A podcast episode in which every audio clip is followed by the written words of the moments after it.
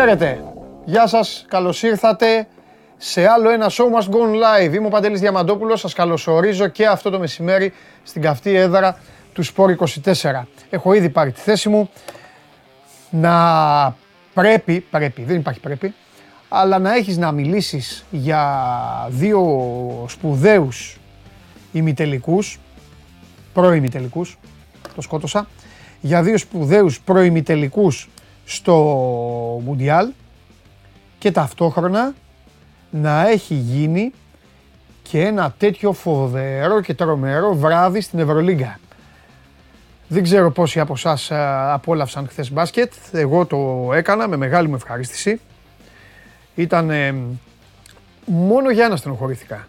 Που πέφταν πάνω, πέφτουν πάνω το ένα παιχνίδι στο άλλο και δεν μπορούσαμε να δούμε αυτές τις παιχνιδάρες. Πέντε μάτς είχε, τα τρία ήταν συγκλονιστικά. Εντάξει, η Φενέρμπακτσε μπορεί να έχασε από τη Ρεάλ την προηγούμενη εβδομάδα, αλλά διατηρεί τη φήμη και την ταυτότητα της καλύτερης ομάδας αυτή τη στιγμή στην Ευρώπη. 104-75 μέσα στο Βερολίνο και η Μακάμπη ε, σχετικά εύκολα περιποιήθηκε με 84-68 τη Βαλένθια. Από εκεί και πέρα όμως ξεκινάω μπασκετικά όπως βλέπετε γιατί αυτό, αυτό αισθάνομαι ότι πρέπει να κάνω και αυτό κάνω. Ε, έτσι μου βγαίνει. Ε, από εκεί και πέρα χαμός. Μεγάλη νίκη του Παναθηναϊκού που δείχνει για άλλη μια φορά ότι, ε, ότι είναι καλά. Ο Παναθηναϊκός είναι πολύ βελτιωμένος, αλλά εγώ το πετάω στα σκουπίδια όλα τα τεχνικά. Έχω πει πολλές φορές σε αυτή την εκπομπή ότι κρίνω ομάδες σε οποιοδήποτε άθλημα με έναν πολύ απλό τρόπο. Βγάζω στην άκρη την όποια γνώση. Βγάζω στην άκρη την όποια ανάλυση μπορεί να κάνουμε εμείς οι οποίοι ασχολούμαστε, είναι η δουλειά μας, οπότε είμαστε υποχρεωμένοι να γνωρίζουμε περισσότερα πράγματα. Δεν μπορεί δεν μπορείς να ξέρεις περισσότερα πράγματα από τον γιατρό στην ιατρική, από τον δικηγόρο στην νομική, από τον άνθρωπο που δουλεύει στην οικοδομή για το πώς θα ε, φτιάξει ένα κτίριο. Οπότε τα ρομάρα μας κι εμείς ξέρουμε περισσότερα, αλλά ακόμη και αυτό εγώ το βγάζω. Κρίνω ποια ομάδα με γεμίζει όταν κάθομαι και βλέπω. Αν με γεμίζει ε, είτε στο ποδόσφαιρο, σας το έχω πει πολλές φορές αυτό, είτε στο μπάσκετ. Ο Παναθηναϊκός αυτή τη φάση βλέπετε όχι απλά ευχάριστα, βλέπεις και λες πω πω ωραίο, ωραία, βγήκε αυτή η άμυνα, ω, φοβερή επίθεση. Μπράβο στο Ράντονιτς. Μπράβο στο Ράντονιτς, γιατί δεν είναι τέτοιος προπονητής. Δεν είναι προπονητής αυτού που βλέπετε, είτε είστε Παναθηναϊκοί είτε δεν είστε.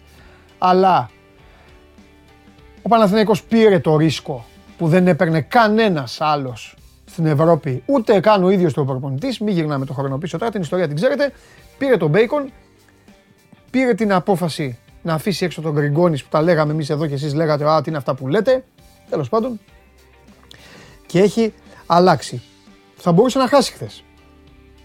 Θα μπορούσε να χάσει ένας παίκτης της της ε, Αρμάνι, όρισε τη μοίρα της ομάδας του. Αλλά και αυτό στην άκρη το αφήνω.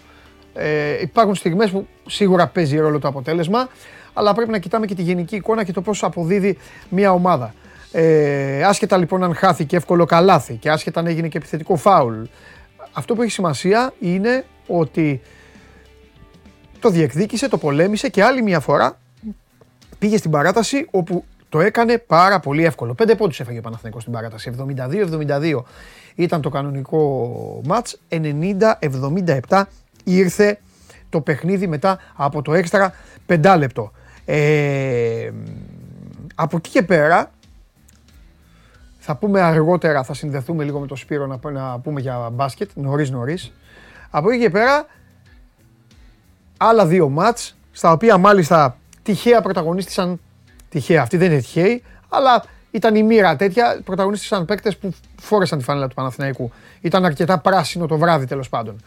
Ε, είδα πάρα πολύ, σας το είχα πει κιόλας, πάρα πολύ Παρτίζαν Ερυθρός Αστέρας.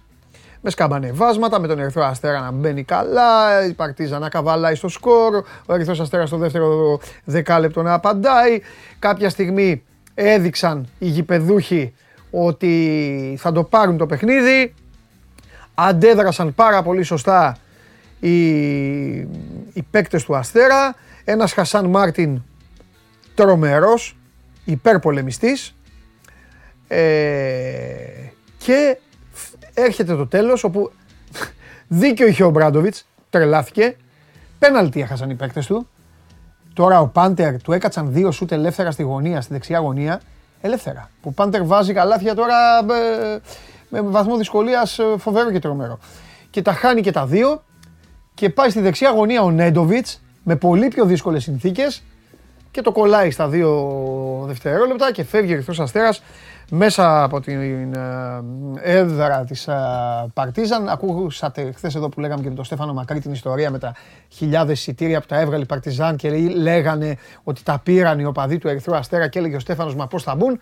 Μπήκαν τελικά στο πάνω διάζωμα, στο πέταλο, 3.000 φίλοι του Ερυθρού Αστέρα.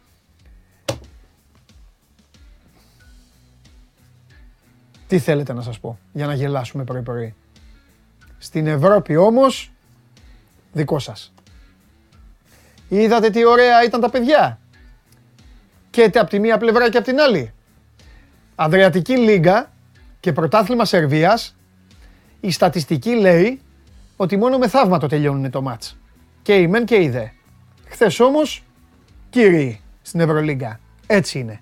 Γιατί η Ευρωλίγκα, το ξέρετε πάρα πολύ καλά, το ξέρετε και τα δικά μας τα οικόπεδα, η Ευρωλίγα δεν χαμπαριάζει.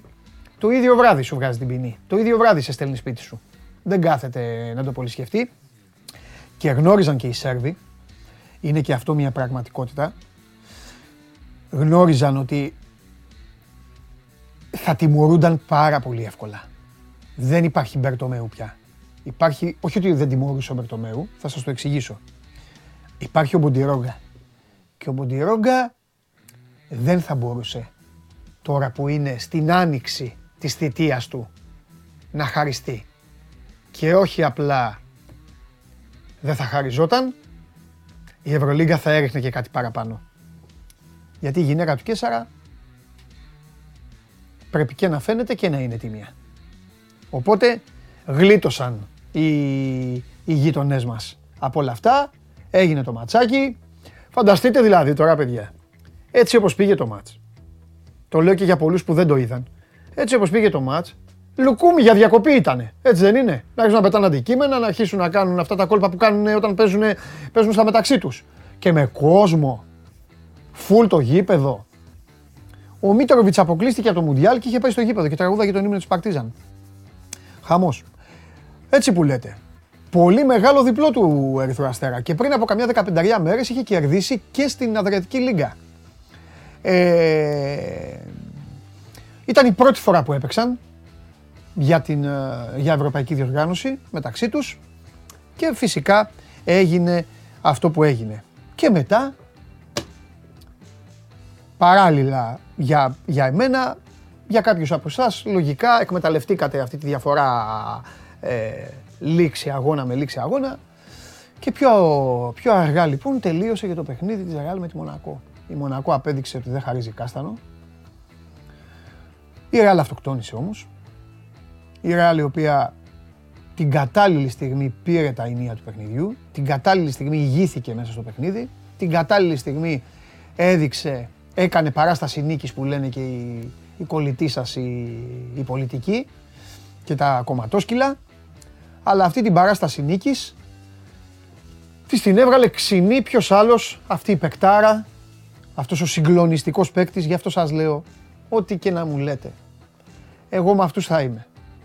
Μέχρι να χάσω τα λογικά μου και να, να, να πάθω Αλτσχάιμερ, εγώ με αυτούς θα είμαι.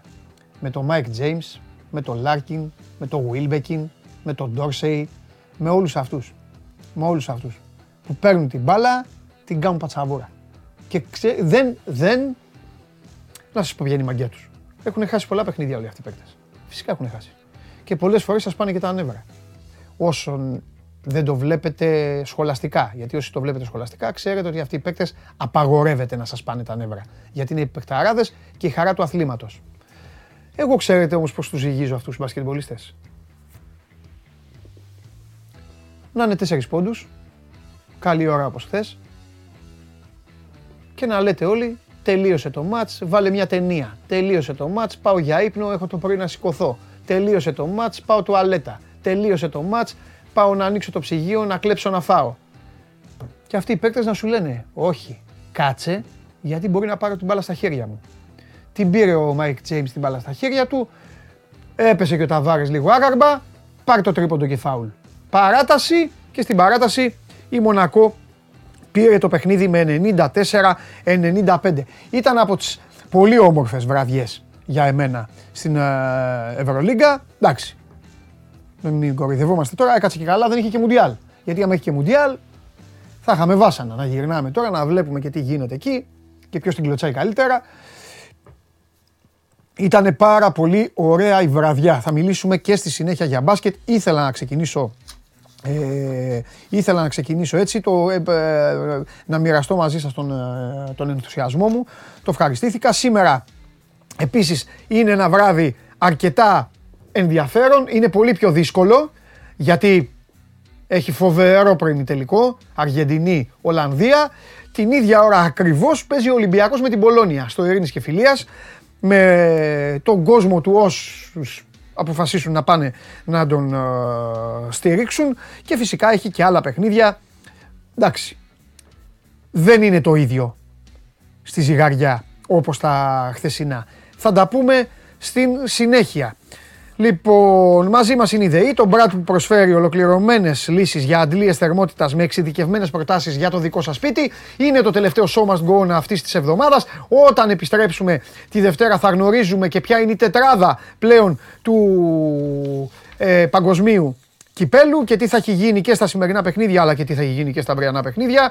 Και φυσικά πάμε ε, παρακολουθείτε όλο ζωντανή την εκπομπή. Έχετε αρχίσει ήδη. Δεν έχω δει καθόλου, δεν έχω γυρίσει το κεφάλι μου να σας πω τις καλημέρες μου στο YouTube να δω πόσοι έχετε, έρθει, έχετε αρχίσει να μαζεύεστε εδώ.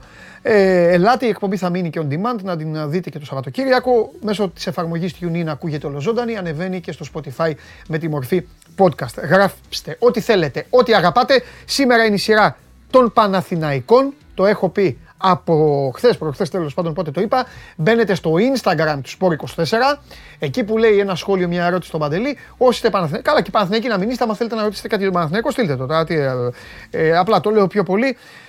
Γιατί στη συνέχεια θα μιλήσουμε με τον Κώστα ε, που γύρισε από την Κύπρο. Οπότε θα παίξουμε ένα τέννη. Εσείς θα παίξετε ένα τέννη με τον Κώστα, γιατί θέλω να το πάμε και λίγο γρήγορα. Χθες δεν είχαμε λιμνέο. Θα έρθει σήμερα ο λιμνέος να δούμε τι θα κουβαλήσει πάλι τι αμαξάρα θα δούμε. Έχουμε Mundial Facts και γενικά ε, μπάσκετ σε λίγο και να περάσουμε και μια, ένα ωραίο χαλαρό μεσημέρι Παρασκευής.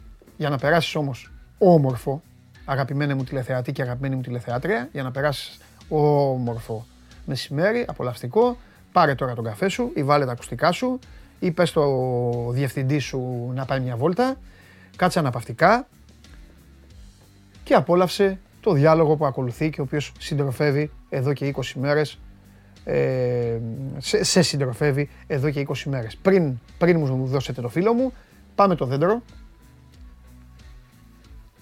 Εδώ είμαστε λοιπόν. Αυτό είναι το δέντρο. Κάθε μέρα, ξέρετε πολύ καλά, το πάθος μου να σας πετάω το δέντρο ακόμα και όταν δεν είναι έτοιμο. Το κάναμε και στο Ευρωμπάσκετ, το κάνουμε και στο Μουντιάλ, το κάναμε και στο Euro πέρυσι, θα το κάνουμε συνέχεια. Εδώ είναι. Αγγλία-Γαλλία. Δεξιά, Μαρόκο, Πορτογαλία. Ολλανδία, Αργεντινή, Κροατία, Βραζιλία. Λοιπόν... Ολλανδία, Αργεντινή, ε, εντάξει, εντάξει, γιατί φωνάζει, γιατί φωνάζει, το ξέρουμε, γιατί φωνάζει σκηνοθέτη. Λοιπόν, τι έπαθε, τι γίνεται εδώ πέρα, ρε παιδιά; Πάμε, πάμε, δώσε μου τον Τζάρλι.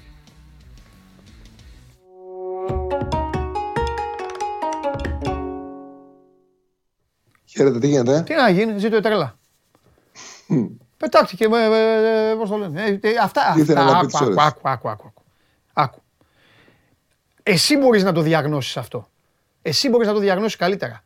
Τι έχουν πάθει οι Παναθηναϊκοί; Τι έχουν πάθει οι Παναθηναϊκοί; Τι τους έχει κάνει ο Γιωβάνοβιτς και το ΣΥΝ 8. Αυτό είναι. Γι' αυτό είπα του Γουλή χθες. Σήμερα έχω κέφια γιατί απόλαυσα χθες μπάσκετ. Γι' αυτό είμαι ορεξάτο και αλλάζω τις κουβέντες και κάνω και ράνω. Ελπίζω να είδες μπάσκετ χθες, να τα είδες όλα.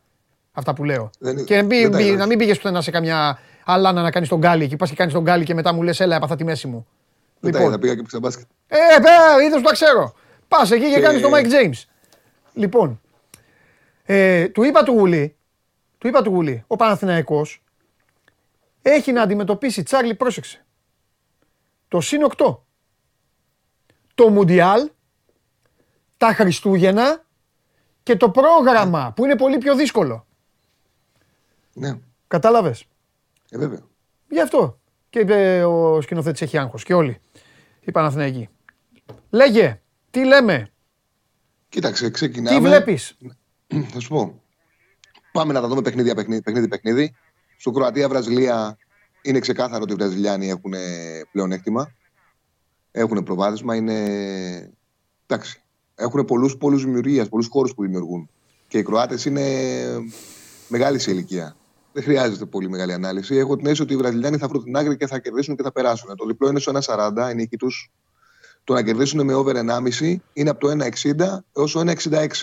Θα πάρουμε τα σημεία, τα τέσσερα παιχνίδια σε σημεία και μετά θα πούμε και, το, και αυτά που είπαμε χτες με τις δικές μου επιλογές, μήπως κάνουμε γιορτές. Στις 9 στο Ολλανδία-Αργεντινή, εγώ βλέπω μια απόλυτα ισορροπημένη μάχη Ναι, και σε ένα, και σε ένα ζευγάρι το οποίο είναι το απόλυτο 50-50 έχουν αποφασίσει οι εταιρείες να δώσουν ξεκάθαρο φαβορή. Αυτό μας δίνει τη δυνατότητα να, να πάρουμε τη μαζί μας η παράταση. Δηλαδή να ποντάρουμε στην Ολλανδία και να πάρουμε μαζί μας η παράταση. Εγώ το θεωρώ πάρα πολύ δίκαιο. Θεωρώ ότι είναι ένα ζευγάρι το οποίο το, το πιο πιθανό είναι να μην κρυθεί στο 90 λεπτό. Το να πάρεις όσο έχει διπλή ευκαιρία να παίξεις στην Ολλανδία και να το πληρωθεί από το 1,70 στο 1,75 είναι μια χαρά απόδοση. Θεωρώ ότι οι εταιρείες, επειδή. Γιατί έτσι βγάζουν τις αποδόσεις, ξέρουν τι παιχνίδι θα πάρουν και επιλέγουν να μην χάσουν. Επειδή γνωρίζουν το πόσο αγάπη έχει ο κόσμος για το Μέση και θα πάρουν παιχνίδι στην Αργεντινή, γι' αυτό το λόγο έχουν χαμηλώσεις τι τιμέ της Αργεντινής. Παρότι κατά την άποψή μου δεν δικαιολογείται. Εντάξει, ο Μέση είναι σε, έχει σε καλή κατάσταση στον εαυτό τους σε αυτή τη διοργάνωση, σε πολύ καλή κατάσταση. Όμως, σαν ε, από το σύνολο, βοήθειε δεν παίρνει. Ο Βανχάλ μπορεί να μην εντυπωσιάζει, να δέχεται κριτική. Όμως οι Ολλανδοί, όπως και η Ιταλία στο Ευρωπαϊκό, πάνε με τον καλύτερο προπονητή στη διοργάνωση και με την τακτική του έχει όλα τα όπλα του σε ιδανική κατάσταση. Ναι. Παίζοντας με τρεις συνάμυνα Φαντάικ είναι μια χαρά που είναι ο καλύτερος στόπερ του κόσμου για μένα. Ε, βέβαια. ο Ντάμφρι που είναι το καλύτερο δεξιμπάκ αυτή τη στιγμή, ε, έχοντας τον Μπλίτ αριστερά και παίζοντας σε τριάδα η ομάδα από τη μέση και μπροστά κάνει τη διαφορά. Ο Ντε Γιόγκ στο 6 σε μια ομάδα θωρακισμένη είναι μια χαρά. Ο Χάκπο και ο- παίζει συνέχεια με πρόσωπο στον αντίπαλη η αιστεία και πάει σε τελειώματα. Και αρχίζει και ανεβαίνει και ο Ντεπάη που δεν ξεκίνησε καλά. Δηλαδή αυτά είναι τα όπλα της Ολλανδίας. Όλοι είναι καλά. Θεωρώ ότι όλοι έχουν στο μυαλό τους γιατί θέλουν Βραζιλία, Αργεντινή. Δεν είναι τόσο εύκολο. Δεν λέω ότι δεν θα γίνει, λέω ότι δεν είναι τόσο εύκολο.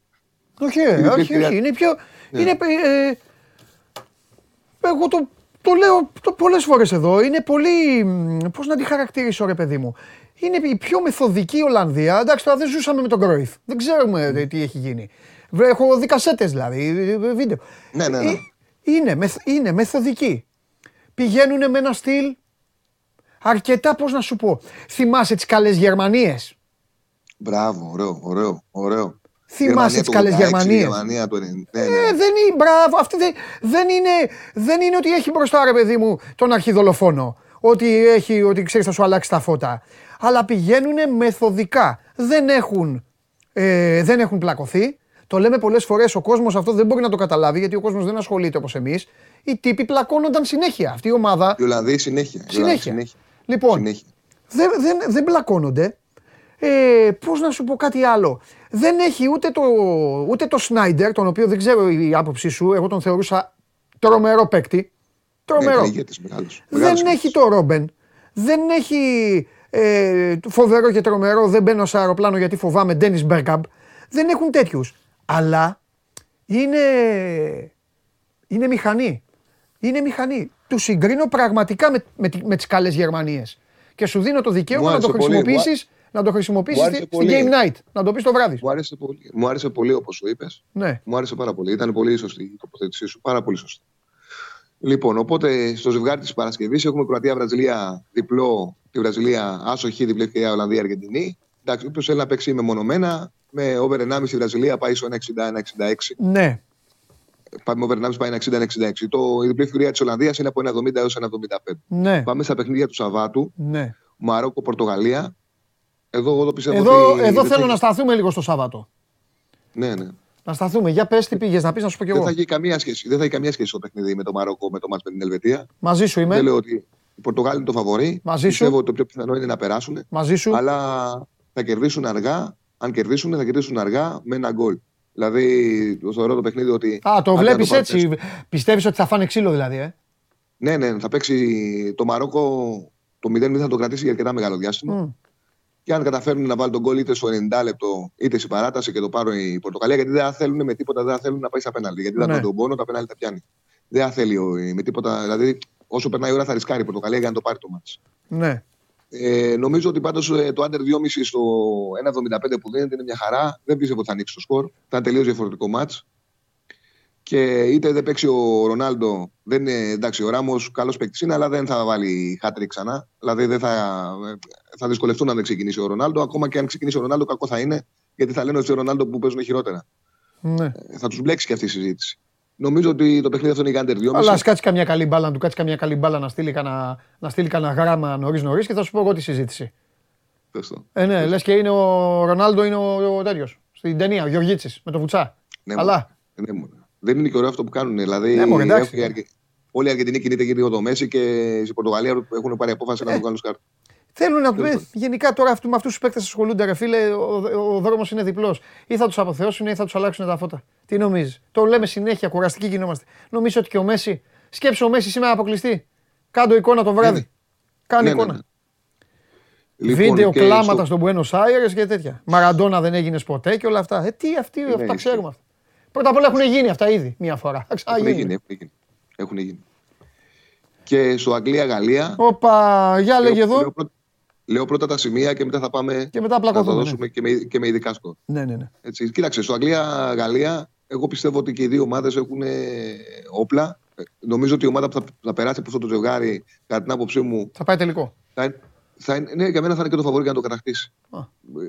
Ε, Έτσι πιστεύω. Ότι η ομάδα που θα καθαρίσει από αυτή τη διοργάνωση, από αυτό το ζευγάρι, μπορεί να το πάρει κοντά. Ναι. Κοίταξε, οι Γάλλοι έχουν ένα λάτωμα επειδή θέλουν να δίνουν χώρο στον Εμπαπέ, αφήνουν κατοχή στον αντίπαλο και πολλές φορές μοιάζει σαν να ξεχνάνε να μαρκάρουν. Υπάρχουν διαστήματα που τους αφήνουν να φτάνουν και στα όρια της περιοχής και δεν έχουν πιάσει κανένα. Αυτό είναι ένα πρόβλημα των Γάλλων. Ε, στο προηγούμενο γύρο με τους Πολωνούς, ε, μέχρι να γίνει το 1-0, έχασαν δύο πολύ μεγάλες ευκαιρίες οι Πολωνοί. Και αυτό είχε να κάνει με το ότι αργούσαν πάρα πολύ να πάνε στο μαρκάρισμα. Οι Άγγλοι θα το εκμεταλλευτούν αυτό. Από την άλλη, οι Άγγλοι έχουν πρόβλημα στην ε, αρχική ανάπτυξη, ειδικά όταν η μπάλα πάει στο Μαγκουάιρ. Δώσανε στην Σενεγάλη δύο φορές την μπάλα την έδωσε ο Μαγκουάιρ. Είχαν δύο ευκαιρίες οι Μεγαλέζοι να κάνουν το 0-1. Τις πατάλησαν. Ε, τώρα, άμα γίνει το ίδιο, ο Εμπαπέ θα τους δολοφονήσει. Έχουν ταχύτητα οι Γάλλοι. Θεωρώ ότι δύσκολο να μην σκοράρουν και οι δύο. Νομίζω ότι σαν μια επιλογή, εγώ το μάτσο βλέπω στο 1-1. Να ξεκινάει από το 1-1 και μετά, άμα μπορέσει να το πάρει κάποιος στο 90 στο 2-1, έχει καλώ. Αλλιώς θα πάει παράταση.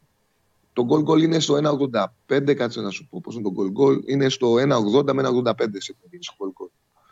Σαν, μια, έτσι, σαν για, για σημείο. Οπότε από το η Κυριακή, Μαρόκο, Πορτογαλία, Άντερ, στο 1,70 με 1,75. Αγγλία, Γαλλία, goal goal, στο 1,80 με 1,85. Και πάμε τώρα. Μαρόκο, άντερ 2,5. Okay, το είδα. Άντερ Γκολ, 2,5. γκολ, Αγγλία, Γαλλία, ναι. Γκολ, γκολ εκεί. Goal goal. Α σε ρωτήσω κάτι. Ναι. Αν το μάτς είναι σκληρός προημιτελικός Μουντιάλ Μμμ. και δεν υπάρχει γκολ γκολ. Δηλαδή, κατάλαβες, είναι στο 0-0 και είναι, στο... και είναι πυγμαχικός αγώνας. Μία τρως, μία ρίχνεις. Ποιος πιστεύεις ότι θα αντέξει; Α, Βέβαια, θα το τώρα πω μπορεί να μου στη πεις, εντάξει, άμα είναι έτσι θα πάνε στα πέναλτι. Α, Θα, το- θα το πω, όχι, θα το πω στη συνέχεια. Νομίζω ότι.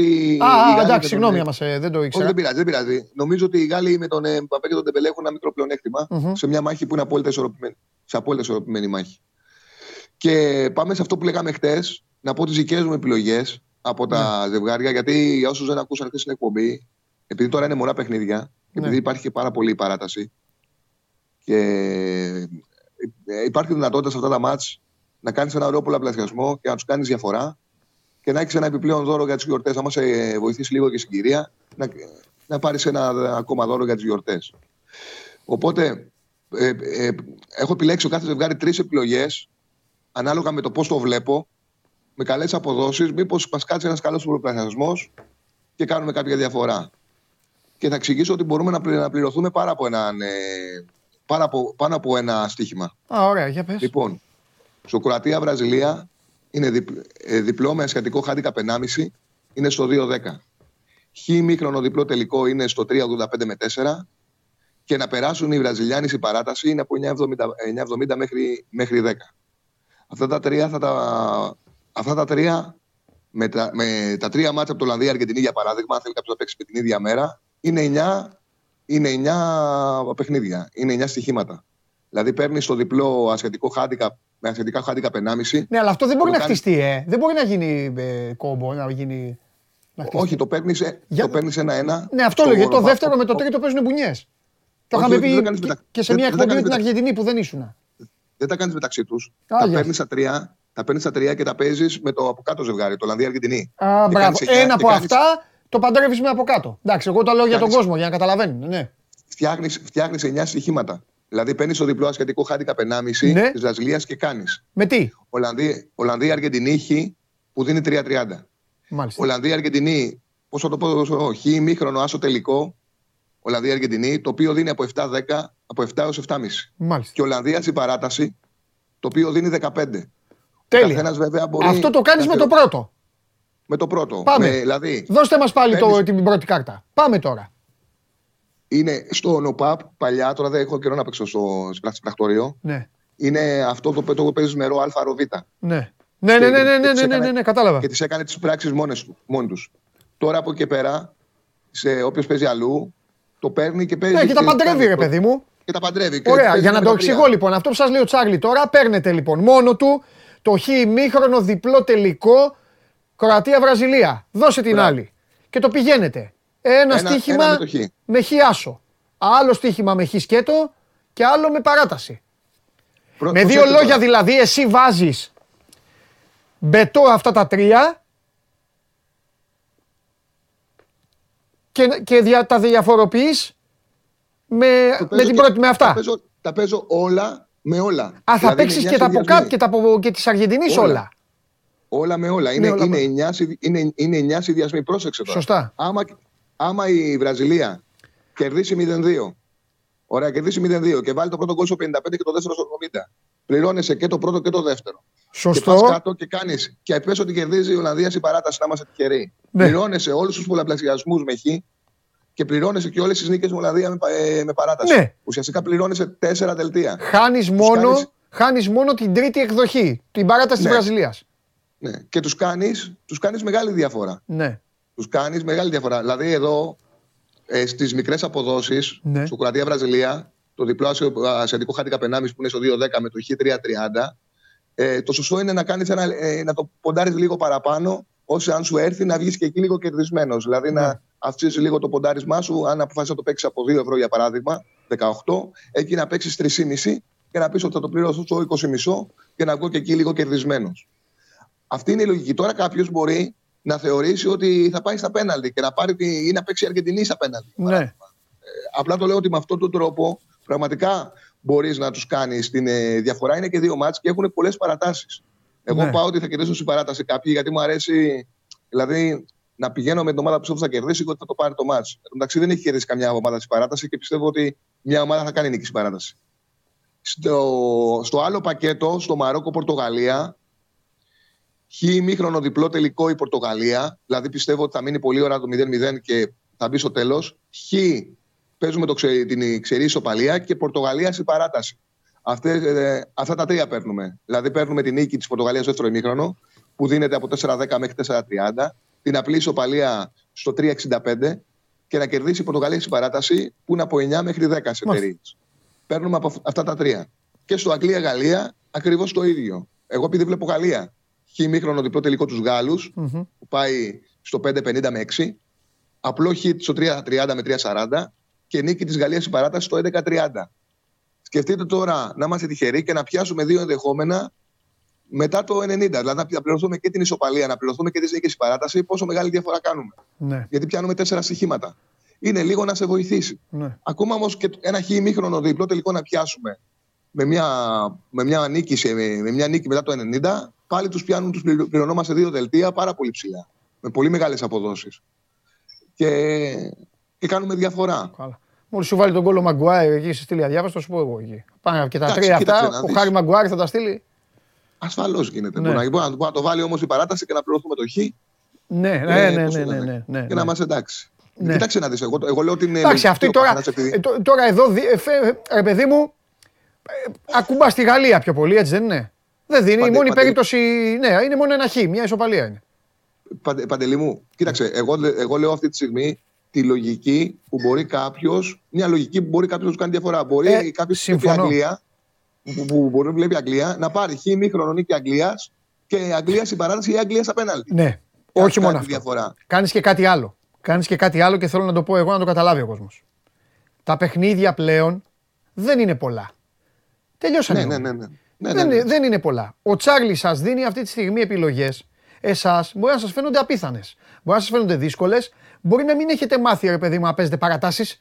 Να παίζετε. Αναφέρε το δικαίωμά σας είναι. Ο άνθρωπος όμως, πάντα εδώ και πάντα το κάνουμε αυτό, κρίνει και προτείνει για έναν άνθρωπο οικογενειάρχη ο οποίος ως πρώτο του μέλος, σκε- ε, ως πρώτο του μέλημα είναι η οικογένειά του, το παιδί Ε, του βέβαια. και όχι να πηγαίνει και να πετάει τα λεφτά του στον τζόγο. Γι' αυτό σας βέβαια. δίνει ο άνθρωπος επιλογές όπου μπορεί κάποιος να βάλει 5 ευρώ, στην τύχη το λέω το νούμερο, Ε, ναι, 5 ευρώ έτσι. και να πάρει 100. Αλλιώς το μόνο εύκολο θα ήταν να σας πει ο Τσάρλι, εντάξει αφού είστε λεφτάδες και βάλε, να βάλετε 2.000 ευρώ ο καθένας, παίξτε over 1,5 γκολ. Θα σου πει ο Τσάρλι ναι, αυτό, έτσι. παίξτε over 1,5 γκολ και καλή τύχη. Ο- Εντάξει, αυτό ήθελα να το πω για να καταλαβαίνει Ναι, ο ναι. κόσμος ότι εντάξει, διηλύζει και τον κόνοπα για το καλό τους. Ότι ψάχνεις να, να κάνεις πράγματα. Ε, ναι, ναι. Λοιπόν. Μήπως κάνουμε καμιά διαφορά. Μάλιστα. Ωραία. Και τώρα, άμα σου βάζα εγώ το μαχαίρι στο λαιμό και σου έλεγα, λέγε, ποιοι θα είναι οι τελικοί του Μουντιάλ. Θα έλεγες Γαλλία, Πορτογαλία, κατάλαβα εγώ. Θα έλεγες Γαλλία, Πορτογαλία και Ολλανδία, Βραζιλία. Ναι, α, α, αυτό βλέπω. Εντάξει. Μπορείς να είναι, είναι, είναι, είναι δύσκολα τα ζευγάρια έτσι. Ε, ρε Είναι παιδάκι μου, σιγά. Κουβέντα κάνουμε. Είναι δύσκολο. Είναι δύσκολα τα ζευγάρια και πιστεύω ότι ακόμα και οι Άγγλοι, αν προχωρήσουν, έχουν πολλές πιθανότητες να το πάρουν. Δηλαδή, θεωρώ ότι. Πολύ Ναι. μεγάλο ζευγάρι το Αγγλία-Γαλλία. Ναι. Πολύ μεγάλο ζευγάρι. Όποιος περάσει από εκεί, θεωρώ ότι θα πάει τελικό Ναι. και θα έχει πιθανότητες με τη Βραζιλία. Γιατί οι Βραζιλιάνοι θα έχουν πάει ψηλό εύκολα στον τελικό. Αν Ναι. εντάξει, ο ημιτελικός είναι δύσκολος, Ναι. αλλά θα έχουν βρει ένα σωρωμένο δρόμο. Ενώ αυτοί θα έχουν δοκιμαστεί πολύ. Ναι. Και εγώ λοιπόν, επισήμως τώρα με τον Τζάρλι, για να τον αφήσω κιόλας, ανακοινώνω ότι έφτασε η ώρα. Έκαναν υπομονή, το αντιμετώπισαν αρκετά χαλαρά. Δεν πήγαν κιόλας στο Κατάρ γιατί δεν μπορεί να, πά- να πάνε και να πίνουν τσάι τώρα που πίνει ο Τεμπέλης και έχει ρέψει. Αλλά επειδή έφτασε η ώρα των προημιτελικών, να ξέρετε ότι για τους Άγγλους, ανεξαρτήτως αποτελέσματος, έφτασε η ώρα της παράνοιας. Αν αποκλειστούν θα το κάνουν ε, κούγκι, αν περάσουν, απολαύστε από την Κυριακή και μετά ε, όσα, ό,τι, όλα αυτά που, έχουν, που έχει να πει το στόμα τους μετά. Για ημιτελικούς θα φτιάξουν ιστορίες, το Ρονάλντο, θα μπλέξουν Πορτογάλους, μετά θα φτιάξουν ε, όλα τα σημάδια για το ποιος έρχεται από τον τελικό, Ναι, ναι, ναι, για ναι. τελικό και όλα αυτά. 100%. Το έχουν πάει ήπια μέχρι τώρα. Ο 100, ναι, το έχουν πάει ήπια. Ναι, ναι, Ε, ναι. το έχουν πάει Ναι, ήπια ναι, ναι. και έχει βοηθήσει. Κοίταξε να δεις Τσάρλι. Επειδή είναι, πο- πα- είναι, είναι άρρωστοι με την ωραία και γι' αυτό τους γουστάρουμε. Είναι άρρωστοι με την καλή έννοια. Το έχουν πάρει ήπια γιατί; Δεν έχουν πάει, βλέπεις μόνο οικογένειες και κάτι μεμονωμένους τουρίστες. Δεν είναι διοργάνωση για Άγγλους τώρα. Αυτή. Ε, Και επίσης έχει βοηθήσει πάρα πολύ το Euro. Έκαναν καταπληκτικό Euro. Εντάξει, έπεσαν πάνω σε μια ομάδα η οποία άξιζε να το πάρει η Ιταλία, δεν είχε δηλαδή, ήταν άξια, ε, ε, άξια το κατέκτησε. Αλλά απέκτησαν εμπιστοσύνη και σταμάτησαν την παράνοια. Ε, τώρα όμως έφτασε η ώρα. Άμα περάσουν στους τέσσερις, σωστό. άντε κράτα τους. Φιλιά, Γεια σου Παντελή μου. φιλιά, καλή συνέχεια. φιλιά. Δες μπάσκετ τώρα. Γεια Τώρα σου. βγάζω καβαλιεράτο. Βγάζω καβαλιεράτο για μπάσκετ. Έγινε. Φιλιά. Πού ήσουν εσύ παλικάρι μου; Έτσι, αγόρι μου. Do your thing. Και πιστεύω ότι αδικούνται και αυτοί που είναι πίσω του. Πιστεύω ότι και πίσω είναι ταλέντα. Ειδικά ο αυτός με τη θαλασσιά. Πω, πω, ήρθε η ώρα. Ήρθε η ώρα, φίλος μου. Λοιπόν, αυτά. Ε, μικρή αλλαγή, μικρή αλλαγή, μικρή αλλαγή. Ε, δεν θα έχουμε τον Κώστα, θα έχουμε τον Πέτρο τον Παπαμακάριο για τον Παναθηναϊκό ε, στη συνέχεια. Ε, όσο, ε, Ντενίς, όσο πιο νωρίς, τόσο καλύτερα, να ξέρεις. Ε, θα έρθει ο Πέτρος εδώ. Skype είναι ο Πέτρος. Αφού εσύ μου είπες ότι θα έρθει. Α, Skype, εντάξει, Ντενίς. Ντενίς, ευτυχώς δεν παίζει στοίχημα. Ευτυχώς. Λοιπόν, ε, εσείς συνεχίστε να ρωτάτε όμως. Ό,τι σας είπα για τις ερωτήσεις ισχύουν. Και τώρα εγώ ξεκίνησα με μπόλικο ενθουσιασμό για τα χθεσινά. Να πούμε όμως κάτι και, να, ε, σκηνοθέτη, σκηνοθέτη να σε ρωτήσω κάτι. Δέκα δευτερόλεπτα δεν μου είπες. Ναι, αλλά γιατί δεν μου λες ας πούμε δύο λεπτά και μου λες δέκα δευτερόλεπτα; Μπράβο. Ωραία, εντάξει. Θα, το, θα τα φτιάξουμε κι αυτά. Λοιπόν, ε, έχω να, πρέπει να τα κάνω γρήγορα και για το Λιμνέο. Έχω να πάω να ταξιδέψω στο Κατάρ. Έχει να έρθει εδώ ο Ράπτης. Γιατί ορισμένοι πήγατε, έμαθα, πήγατε στο, πήγατε στο μολ, εκεί που σας κάνει ερωτήσεις ο Ράπτης και πάλι είπατε τα ίδια. Πώς πηγαίνετε εκεί και λέτε τα ίδια πάλι για τον Ρονάλντο και το Μέση. Ρονάλντο, δεν, δεν, τι γίνεται δεν ψωνίζει ο κόσμος οι πιο, πιο υποψιασμένοι. Ένας να πάει εκεί και να πει, τον Μπέλιγχαμ τον βλέπετε, ο τύπος οργιάζει στο Μουντιάλ. Ένας τέτοιος, ένας ποδοσφαιράκιας, ένας κανονικός. Μια μπαλαδόφατσα, δεν μπορεί να πάει μιλήσει. Πού πήγαν όλοι αυτοί, πού είναι κρυμμένοι; Τέλος πάντων, γιατί τα ακούτε εσείς, ο Ράπτης πρέπει να τα ακούσει αυτά. Ε, τι άλλο να σας πω, α, να σας πω επίσης ε, μάλλον δεν θα σας το πω, θα, θα, θα, το πω μαζί με τον Σπύρο. Για μπάσκετ ήταν. Πάμε. Νάτος. Συγκλονιστικός. Έλα, Σπύρο μου. Καλησπέρα μου. Καλησπέρα. Κα, καλημέ, καλ, ναι, καλησπέρα. Καλά είπες. Λοιπόν, εξέφρασα τον ενθουσιασμό μου από όλα αυτά που είδα χθες βράδυ. Αλλά δεν θέλω να ξαναπώ τα ίδια. Πες εσύ, πες εσύ τι σου έκανε ε, εντύπωση και τι όχι. Α, το μόνο που λησμόνησα είναι να πω και συγχαρητήρια στη Ρεάλ, το λέγαμε και το βράδυ με το Σπύρο, που για άλλη μια φορά αντί να κάνει φάουλ να σταματήσει το παιχνίδι, μπας και βρει σουτ να κάνει κάτι καλύτερο, άφησε τη Μονακό να κάνει επίθεση με δύο δευτερόλεπτα μετά να μένουν. Αυτά μόνο η Ρεάλ μπορεί να τα κάνει, εκτός αν το κάνουν επίτηδες. Ε, αυτή πρέπει να είναι σχολή στην Ισπανία. Αφήνουμε το μάτι να τελειώσει για να. Ναι. Ε, για να μην τους κουράζουμε τους αντιπάλους. Ναι. Έκαναν φάουλ όμως στην κανονική διάρκεια. Στα δική ναι. Ήταν στους τέσσερις και κάνανε φάουλ για να ισοφαριστούν. Σωστό. Λοιπόν, λοιπόν ήταν με φοβερές οι ματσάρε ναι. που ζήσαμε χθες. Τρεις ξεχώρισαν. Ε, το ένα ήταν του Παναθηναϊκού, ο οποίος Παναθηναϊκός ε, βρέθηκε στο μείον 15 κάποια στιγμή. 57-42, εκεί βάζει δύο συνεχόμενα τρίποντα, ένα ολί και ένα απολύτια και εκεί ε, γυρίζει αυτή να γυρίζει το ματς. Ο Μπέικον ήταν μακράν ο κορυφαίος που έκανε τεράστια διαφορά, αλλά ο Λι ότι έχει κάνει εξίσου σπουδαία δουλειά και ήταν αυτός που έβαλε τη βάση για να γυρίσει το ματς. Έκανε, έπαιξε και για τον Γουόλτερς, έπαιξε και για όλους. Και ίσως έχει αδικηθεί από το γεγονός ότι ο Μπέικον ήταν τόσο, τόσο καλός και πήρε αυτός όλη την δόξα, αλλά ήταν και ο Λι πάρα, πάρα πολύ καλός. Και νομίζω ότι έτσι όπως ήταν τα πράγματα με τον Γκριγκόνη έξω, ε, έχει βρει και αυτός το χρόνο του. Τον βοήθησε σε προσωπικό επίπεδο να παίξει περισσότερο ε, νομίζω ότι με τον Walters ταιριάζουν πάρα πολύ και βοηθούνται όταν είναι μαζί στο παρκέ. Χθες έμεινε περισσότερο. Θεωρώ ότι ο Παναθηναϊκός μέσα από ένα πρόβλημα έχει βρει και τις λύσεις του και από την παρουσία του Μπέικον mm. έχει βρει ένα παιχταρά και από την απουσία του Γκριγκόνη ένα λιγότερο στο rotation ώστε να μπορούν να βγαίνουν καλά οι χρόνοι και η χημεία της ομάδας. Αυτό εμείς το λέγαμε πάρα, πάρα πολύ. Δύο, δύο κονίτια περισσεύουν ουσιαστικά. Έτσι το βλέπουμε εμείς. Μπορεί να μην είναι. Μπορεί στο τέλος να τα βρουν και να το καλύτερα να έχει άλλη μια ποιότητα. Αλλά πρέπει να πούμε και για τον Καλατζάκη που πήρε το επιθετικό φάουλ στην τελευταία φάση. Έχει παίξει τι αμυνέ. Ναι, Χρειάζονται παίκτες, ε, ειδικά όταν ε, μιλάμε για μια ομάδα με πλέον πολύ μεγάλο ταλέντο λόγω της παρουσίας του, του Μπέικον.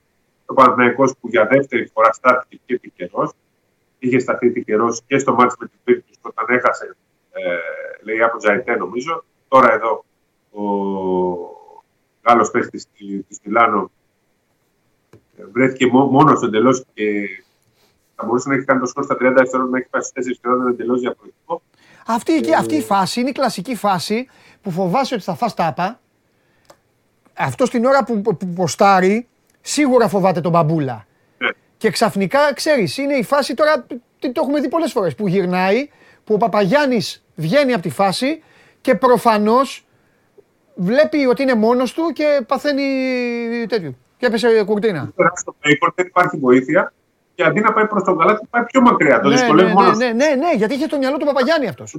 Μπαμπούλα, που δεν υπήρχε μπαμπούλας. Μπράβο. Ε, και μετά κάνει και το επιθετικό φάουλ. Ο Παναθηναϊκός πήρε μεγάλη νίκη, έφτασε στις τέσσερις συνεχόμενες. Είναι μια εντελώς διαφορετική ομάδα. Είναι ξεκάθαρο ότι είναι διαφορετική Ναι. ομάδα, αλλά δεν έχει έρθει τυχαία. Έχει έρθει με την κίνηση του Μπέικον και με την αλλαγή στο rotation των παιχτών, με τον Λί να παίζει πολύ και φυσικά με τον Walter να είναι μέσα, παρότι στο συγκεκριμένο μάτι δεν έπαιζε ο Walter. Αλλά σίγουρα και η δική του παρουσία είναι καθοριστική στην συνολική αλλαγή του, του, του Παναθηναϊκού. Εγώ, Και Σπύρο, πλέον- είπα, το μεγαλύτερο κέρδος του Παναθηναϊκού είναι ότι τον, βλέ, τον βλέπεις ευχάριστα.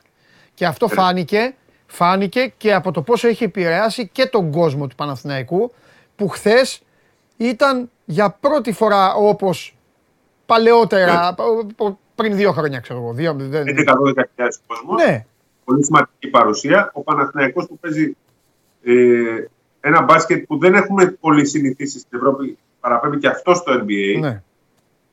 Το, το, έχουμε πει για το στυλ του Ολυμπιακού που, που παραπέμπει και αυτό στο NBA, αλλά είναι διαφορετικό στυλ. Ο Παναθηναϊκός παίζει πάρα πολύ isolation, Ναι. πάρα πολύ στο ελεύθερο αντιπληκτό, γιατί έχει αυτούς τους παίκτες. Έτσι. Είναι κάτι που μοιράζεται πολύ στο NBA πλέον και με αυτούς τους παίκτες του Παναθηναϊκός και με τον ε, Williams και με τον Bacon και με τον Walters, ο οποίος κάνει πολύ καλά αυτή τη δουλειά. Παίζει ένα τέτοιο είδους μπάσκετ που δεν μπορεί να το μαρκάρει. ναι. Αν ο παίκτης είναι εύστοχος, ένας αντίον ενός είναι. Έτσι, έτσι έπαιζε και πέρσι η Μονακό σε πολύ μεγάλο βαθμό και με τον James και με τον ε, Bacon. Και ξέρετε, όταν τα έχει βρει ο James με τον Bacon και παίζανε μαζί στην ίδια ομάδα και είχαν αποτέλεσμα, νομίζω όλα τα άλλα είναι εύκολα. Έχουμε περάσει πάρα πολλές φορές στην ιστορία ως μια ομάδα σαν τον Παναθηναϊκό είπε, έλεγε όχι στον Bacon τόσο καιρό. Και γενικά νομίζω. Εντάξει, μωρέ, ο- ε, όλες, οι- όλες είπαν όχι στον Μπέικον. Όλες οι ομάδες της Ευρώπης είπαν Αλλά είπα ότι υπάρχει διαφορά. Ο Μπέικον το, Κανένα- το είχε κερδίσει αυτό με το χαρακτήρα του. Εντάξει. Ε. Καλά κάνανε οι Ε, ομάδες. δεν το- Απλά ο Παναθηναϊκός, απλά, απλά ο Παναθηναϊκός νομίζω ότι έφτασε, έφτασε στο τέλος και είπαν οι άνθρωποι του, μα δεν έγινε τυχαία. Ε, τι εννοώ, λίγες μέρες πριν είχε πει ο Ράντονιτς όχι. Καταλαβες. Τον Και έρθει έβαλαν, ήταν όμως- υπέγραψε 15 όρους. Ναι. Το αφαίρεσε το δικαίωμα του, του Ράντονης να λέει όχι μετά από την εμφάνιση Ε. στο, στην Άλμπα. Ναι. Ε, μπράβο. Εκεί ήταν, αυτό Εντάξει, μπράβο. Γενικά να πω ότι είναι συνολικό το θέμα. Δηλαδή, δεν λέω ότι ταιριάζει σε όλες τις ομάδες, αλλά δεν μπορεί να μην ταιριάζει σε καμία σε Ευρωλίγκα. Ποιο, εγώ Δεν είναι νομίζω, τόσο. εγώ, Μην κα- το- εγώ νομίζω ότι Μα- πραγματικά μπορεί να παίξει σε όλες. Σε όλες. Ναι. Μα δεν είπε κανείς προπονητής ότι δεν τον θέλει αγωνιστικά. Οπότε αυτό είναι κάτι που θα πρέπει ο ίδιος να το δουλέψει με τον εαυτό του. Τώρα φαίνεται ότι είναι εντάξει, γιατί με αυτούς τους παίκτες, ξέρεις, δεν μπορείς. Πρέπει να είσαι πάντα Ναι. συγκρατημένος. Έπαιξε ρόλο και η μαγιά που έκανε ο Παναθηναϊκός και τον έβαλε και υπέγραφε ως το βράδυ, για να τον έχει δεμένο και ήρεμο, ε, εντάξει, μια χαρά όλα. Λοιπόν, ε, είπαμε για τον Παναθηναϊκό. Ναι. Θεωρώ ότι ήταν μια φοβερή βραδιά. Ναι. Μας κάθισε πολύ ωραία διότι δεν είχε και Μουντιάλ, οπότε ευχαριστηθήκαμε μπάσκετ. Βέβαια. Και ε, εντάξει, η ματσάρα για μένα είναι το Παρτιζάν Ερυθρό Αστέρας. Έτσι. Ο Νέντοβιτς βάζει το, την τριποντάρα. Θα πω και πολλά μπράβο και στον Βιλτιόζα, ο οποίος κάνει απίστευτη πάσα. Περνάει τον αντίπαλο του, πέφτουν τρεις πάνω του. Εγώ απορώ με τον αντίπαλο, βέβαια, του πέφτει μαρκάρει τον Νέντοβιτς. Αυτός γιατί πήγε στη βοήθεια; Πήγε Ας- σε, ας τώρα- όχι απλά βοήθεια, έτρεξε και σφαίρα να πάει στη βοήθεια. Εντάξει, πρώτα αυτά αυτό που παίξει του Μάρκα τον Βιλντόζα, ο οποίος αυτός δημιουργεί το. Με την άμυνά του. Ο Βιλντόζα Συμφωνώ. δημιουργεί. Του έδωσε, του, του έδωσε την πλευρά. Να σου πω εδώ κάτι όμως. Θα μπορούσε στον Νέντοβιτς να πάει αυτός που ήταν ψηλά στον ψηλό δίπλα. Στις 45 μοίρες. Αλλά δεν θυμάμαι ποιος ήταν τώρα. Πήγε με καθυστέρηση. Ναι. Ένα αυτό. Δεύτερον, ο Βιλντόζα χθε. Ο Βιλντόζα χθες έκανε. Ξεκινάει, κάνει τον γκάλι. Σταματάει, κάνει το, το Ντενίς Μάρκο. Τους διέλυσε. Τους διέλυσε. Ε, ε, ε, μόνο που δεν τον αγκάλιαζαν ε, τις Παρτιζάν. Και στην τελευταία περίοδο κάνει τον Γκάλη και τον ε, Σαν Επιφάνιο μαζί. Εντάξει, είναι και αυτό. Αλλά αυτοί είναι οι παίκτες. Πρέπει να έχεις τέτοιους. Ναι, ήταν ένα πολύ ωραίο ματς. Ο Πάντερ έχασε δύο σουτ μόνος. Συνήθως τα τελευταία σουτ αυτός τα βάζει, αυτός τα έχασε. Πέναλτι διαγωνία, το είπα, ναι. Παρτιζάν Ερυθρός Αστέρας. Ήταν ατμόσφαιρα που, να πούμε την αλήθεια, δεν ήταν και το ιδιαίτερο. Θέλω να πω. Περίμενε. Δεν έγιναν ακουγόμαστα. Επειδή όμως δεν ήσουν, δεν, δεν έβλεπες την εκπομπή, θα το πω και σε σένα. Το είπα εδώ στον κόσμο και συμφώνησε. Εδώ ίσχυσε χθες η κλασική ατάκα. Στην Ευρώπη όμως. ναι, ναι, ναι. Κατάλαβες. Γιατί αυτοί σκοτώνονται για πλάκα. Διακόπτουν τα μάτς. Χθες όμως ήταν Ευρωλίγκα και 3.000 κόσμο αστέρα στο πέταλο και όλα καλά, όλα ανθυρά. Φύγανε, πήγανε σπίτια τους. Εντάξει, νομίζω τους παραέκανες, δεν ήταν 3.000, αλλά τέλος πάντων ήταν ε, πολύ. Ο Μακρύς μου είχε πει 3.000. Ε, δεν ήταν. Α, ωραία, Εγώ... δύο ρε παιδί μου, όσοι ήταν, εντάξει. Είχαν βγει 3.000 εισιτήρια και λέγανε ότι τα περισσότερα τα πήραν ο παδί τη Παρτιζάν. Ε, ναι. Εγώ περίπου 700 με 1000 τους κάνω. Ναι. Ε, εκεί που ήταν, αλλά ήταν, ήταν ο παδί δύο ομάδων που δεν γίνεται σχεδόν ποτέ στην παραδείγμα. Ναι. Είπα, ποτέ δεν. είπα και κάτι άλλο, δεν ξέρω αν συμφωνήσεις. Θέλω, θέλω να μου πεις τη γνώμη σου. Είπα ότι ήταν, ότι ήταν μπράβο τους που κάτσανε και καλά παιδιά γιατί η καμπάνα που θα τρώγανε, η Ευρω... και γι' αυτό κάτσανε, η Ευρωλίγκα δεν κάθεται, δεν είναι η ελληνική δικαιοσύνη, η αθλητική δικαιοσύνη, ούτε η σερβική, ούτε καμίας χώρας. Η Ευρωλίγκα βγάζει το μαλλί αμέσως. Σου το παίρνει. Ναι, ναι. Και είπα Σπύρο μου ότι είναι και τυχερή. Γιατί πρόεδρος πλέον είναι ο Μποντιρόγκα. Και ο Μποντιρόγκα, αν ήταν να φάνε μία αλφα ποινή, θα τους έβαζε δύο αλφα. Ώστε να. Κατάλαβες, να μην λέγανε κιόλας να, όπου ο Σέρβος και αυτά. Για να, θα ξεκίναγε ιδανικά δηλαδή και τη θητεία του Μποντιόγκα. Θα έλεγε μετά, εδώ κοπάνισα τους δικούς μου. Τώρα θα σας αλλάξω τα φώτα. Και τέλος πάντων το τελικό αποτέλεσμα ήταν πάρα πολύ ωραίο. Ναι. Και κατέληξε σε ένα buzzer beater που θα το θυμόμαστε για πάρα πολλά χρόνια, ειδικά στη Σερβία, αλλά και ειδικά και στο ευρωπαϊκό μπάσκετ. Γιατί ναι. είναι σήμα θα είναι κατά τεθένα αυτό το τρίποντο του Νέντοβιτς και ο πανηγυρισμός του, που δεν, δεν έτρεξε, κοίταξε εκεί προ πλευρά του πάγκου. Ε, ήταν από τους ε, πανηγυρισμούς τους ε, τους ψυχρούς. Τους κοίταξε. Σας σκότωσα ναι. και τέτοια, ναι. ναι, ναι και Μάικ Τζέιμ, παικταράς βέβαια. Εγώ δεν λέω, εντάξει. Κάνει αυτό το, σου, το να σουτάρεις. Τόσο, τόσο καμπέλι μπροστά στον Ταβάρες που δεν μπορεί να. που σου έχει κρύψει τα πάντα δηλαδή. Και όχι τίποτα, κερδίζεις και φάουλ. Ε, εκεί παρασύρθη, δεν μπορούσε ο Ταβάρες, είναι μεγάλο σώμα. Μωρέ, που να... Υπάρχει βέβαια κανένας απολύτως λόγος ο Ταβάρες να πάει να μαρκάρει αυτό. Ναι. δηλαδή τι διαφορά πήγε. Εντάξει. Τι θα έκανε ο Τζέιμς, θα βάζει τετράποντο, δεν μπαίνει τετράποντο. Ο μόνος τρόπος να, να γίνει τετράποντο αυτό είναι να το μαρκάρει. Ναι. Και ο Ταβάρες που είναι τρομερός αμυντικός, κάνει φοβερές χρονιές και κολλάει το μυαλό με. Ε, καλά, εκεί ίσω και το πιο σωστό καμιά φορά ξέρεις ποιο να ήταν. Έλα, άστο να σου τάρει στο βάλει. Ναι, αυτό έπρεπε. Άστο, στάρι. Ήταν ένα καθαρό άστο να σουτάρει. Άσε που αν ήταν και μόνος του, μπορεί να το είχαν. Λέμε τώρα. Εντάξει, το σουτ. Μερικές φορές το λένε. Βέβαια αυτό, αυτό το άλμα που θα βάλει δεν μπορεί να φτιάξει εύκολα σου. Είναι πολύ ψηλά. Ναι. Αλλά στους πρώτου δεν υπάρχει κανένα λόγο να το εξάμεινε. Ναι. Όσα παίρνει, βάζουν καλάθι, πετάς την μπάλα από την άλλη πλευρά, τελειώνει το μάτι. Δεν υπήρχε τρόπος άλλος εκτός από το να μαρκάρει κάποιος το τρίπο. Ναι. Και το έκανε. Μάλιστα. Αλλά το επίπεδο της Euroleague. Ε, πολύ ωραίο πρωτάθλημα. Η Φενέρ πέρασε από την Άλβα, είναι μόνη πρώτη. Βλέπουμε τη Ρεάλ που κέρδισε τη Φενέρ, πήγε και έχασε στην έδρα τους από Μονακό. Είναι αυτές 4-5 ομάδες νομίζω ξεχωρίζουν. Φενέρ, Μπαρσελόνα, Ρεάλ, Μονακό και Ολυμπιακό. Και από εκεί και πέρα mm. θα δούμε τι υπόλοιπε και θα βάλουμε και την Εφέση σε λίγο καιρό, μην την ξεχνάμε. Και η Εφέση θα μπει σε αυτή. Η Εφέση μπαίνει μόνη της κάποια στιγμή. Μόνη της. Λέει γεια σας. Λοιπόν, πάμε. Τώρα πες Εφέ. Ζαλγίρι Εφέ. Ναι. Δεν παίζει ο Λάρκιν πάλι. Ναι, ναι, ναι. ναι. Ε, οι Ζαλγίρι που δεν βλέπαμε μέχρι την προηγούμενη εβδομάδα είναι ικανή να κερδίσει, αλλά το Παναγικό δεν ξέρω Ναι. Είναι, κάθε εβδομάδα είναι διαφορετική. Κάθε παιχνίδι είναι εντελώς διαφορετικό. Το τι έγινε πριν δεν παίζει ρόλο. Οι ομάδες έχουν τις καλές τερατικέ βραδιές τους, έχουν τα καλά διαστήματά τους, τα φορμαρίσματά τους, τόσα ήμερα κλπ. Αλλά σε ένα παιχνίδι όλα γίνονται και έτσι. Ναι. Και έτσι όπως είναι και ο ρυθμός του παιχνιδιού, έχουμε πει, οδεύουμε σιγά σιγά προς τη λογική του NBA με τις μεγάλες διαφορές να χάνονται. Ναι. Το, το 15 πόντου υπάρχουν τώρα που έχανε ο Παναθηναϊκός γίνονται εύκολα μπορεί να τις αναθέτει. Ναι. Υπάρχουν μεγάλα σκόρ, υπάρχουν γρήγορες επιθέσεις. Έτσι mm-hmm. λοιπόν βλέπουμε μεγάλες ανατροπές. Ναι. Αυτό είναι το μπάσκετ και θα το συνηθίσουμε. Όπως και τα βλέπουμε τη Μονακό να κοντεύει να χάσει την έδρα της από οποιαδήποτε αντίπαλο, αλλά την επόμενη να πάνε να κερδίσει μέσα στη Ρεάλ. Τι Φενέρ να κερδίζει, να χάνει την Ρεάλ να κερδίσει εκτός από τη Φενέρ, να κάνει από Μονακό. Βεβαίως. Λοιπόν, Μπαρσελόνα Βιλερμπάν στις 9.30 και Μπασκόνια Μπάγκερν. Δεν είναι για συζήτηση αυτό το μάτσο. Εκείνη την ώρα θα βλέπουμε Ολυμπιακό Βίρτου και Αργεντινή Ολλανδία. Εντάξει, εγώ τα είπα, τα είπα για να τα μάθει ο κόσμος και άμα ήθελες να πεις κάτι για αυτά τα δύο. Όχι, και τον Ολυμπιακό τον άφησα τελευταίο. Είναι ωραίο μάτι. Τον έχεις 8. Ε, για την Παρσελόνα δεν θα, δεν θα σκοτώ κάτι. Ωραία. Λοιπόν, ε, και τώρα όσοι θέλουν να δουν μπάσκετ, θα πρέπει να δουν τον Ολυμπιακό να παίζει με μια ομάδα. Εγώ θα πω το ίδιο, ό,τι είπα και με δικαίωσε απέναντι στον Παναθηναϊκό. Θα πω το ίδιο και δεν ξέρω αν θα με δικαιώσει ή δεν θα με δικαιώσει. Με μια ομάδα τους Σέργιο Σκαριόλο, η οποία όσοι πάνε στο σεφ δηλαδή, θα περάσουν καλά.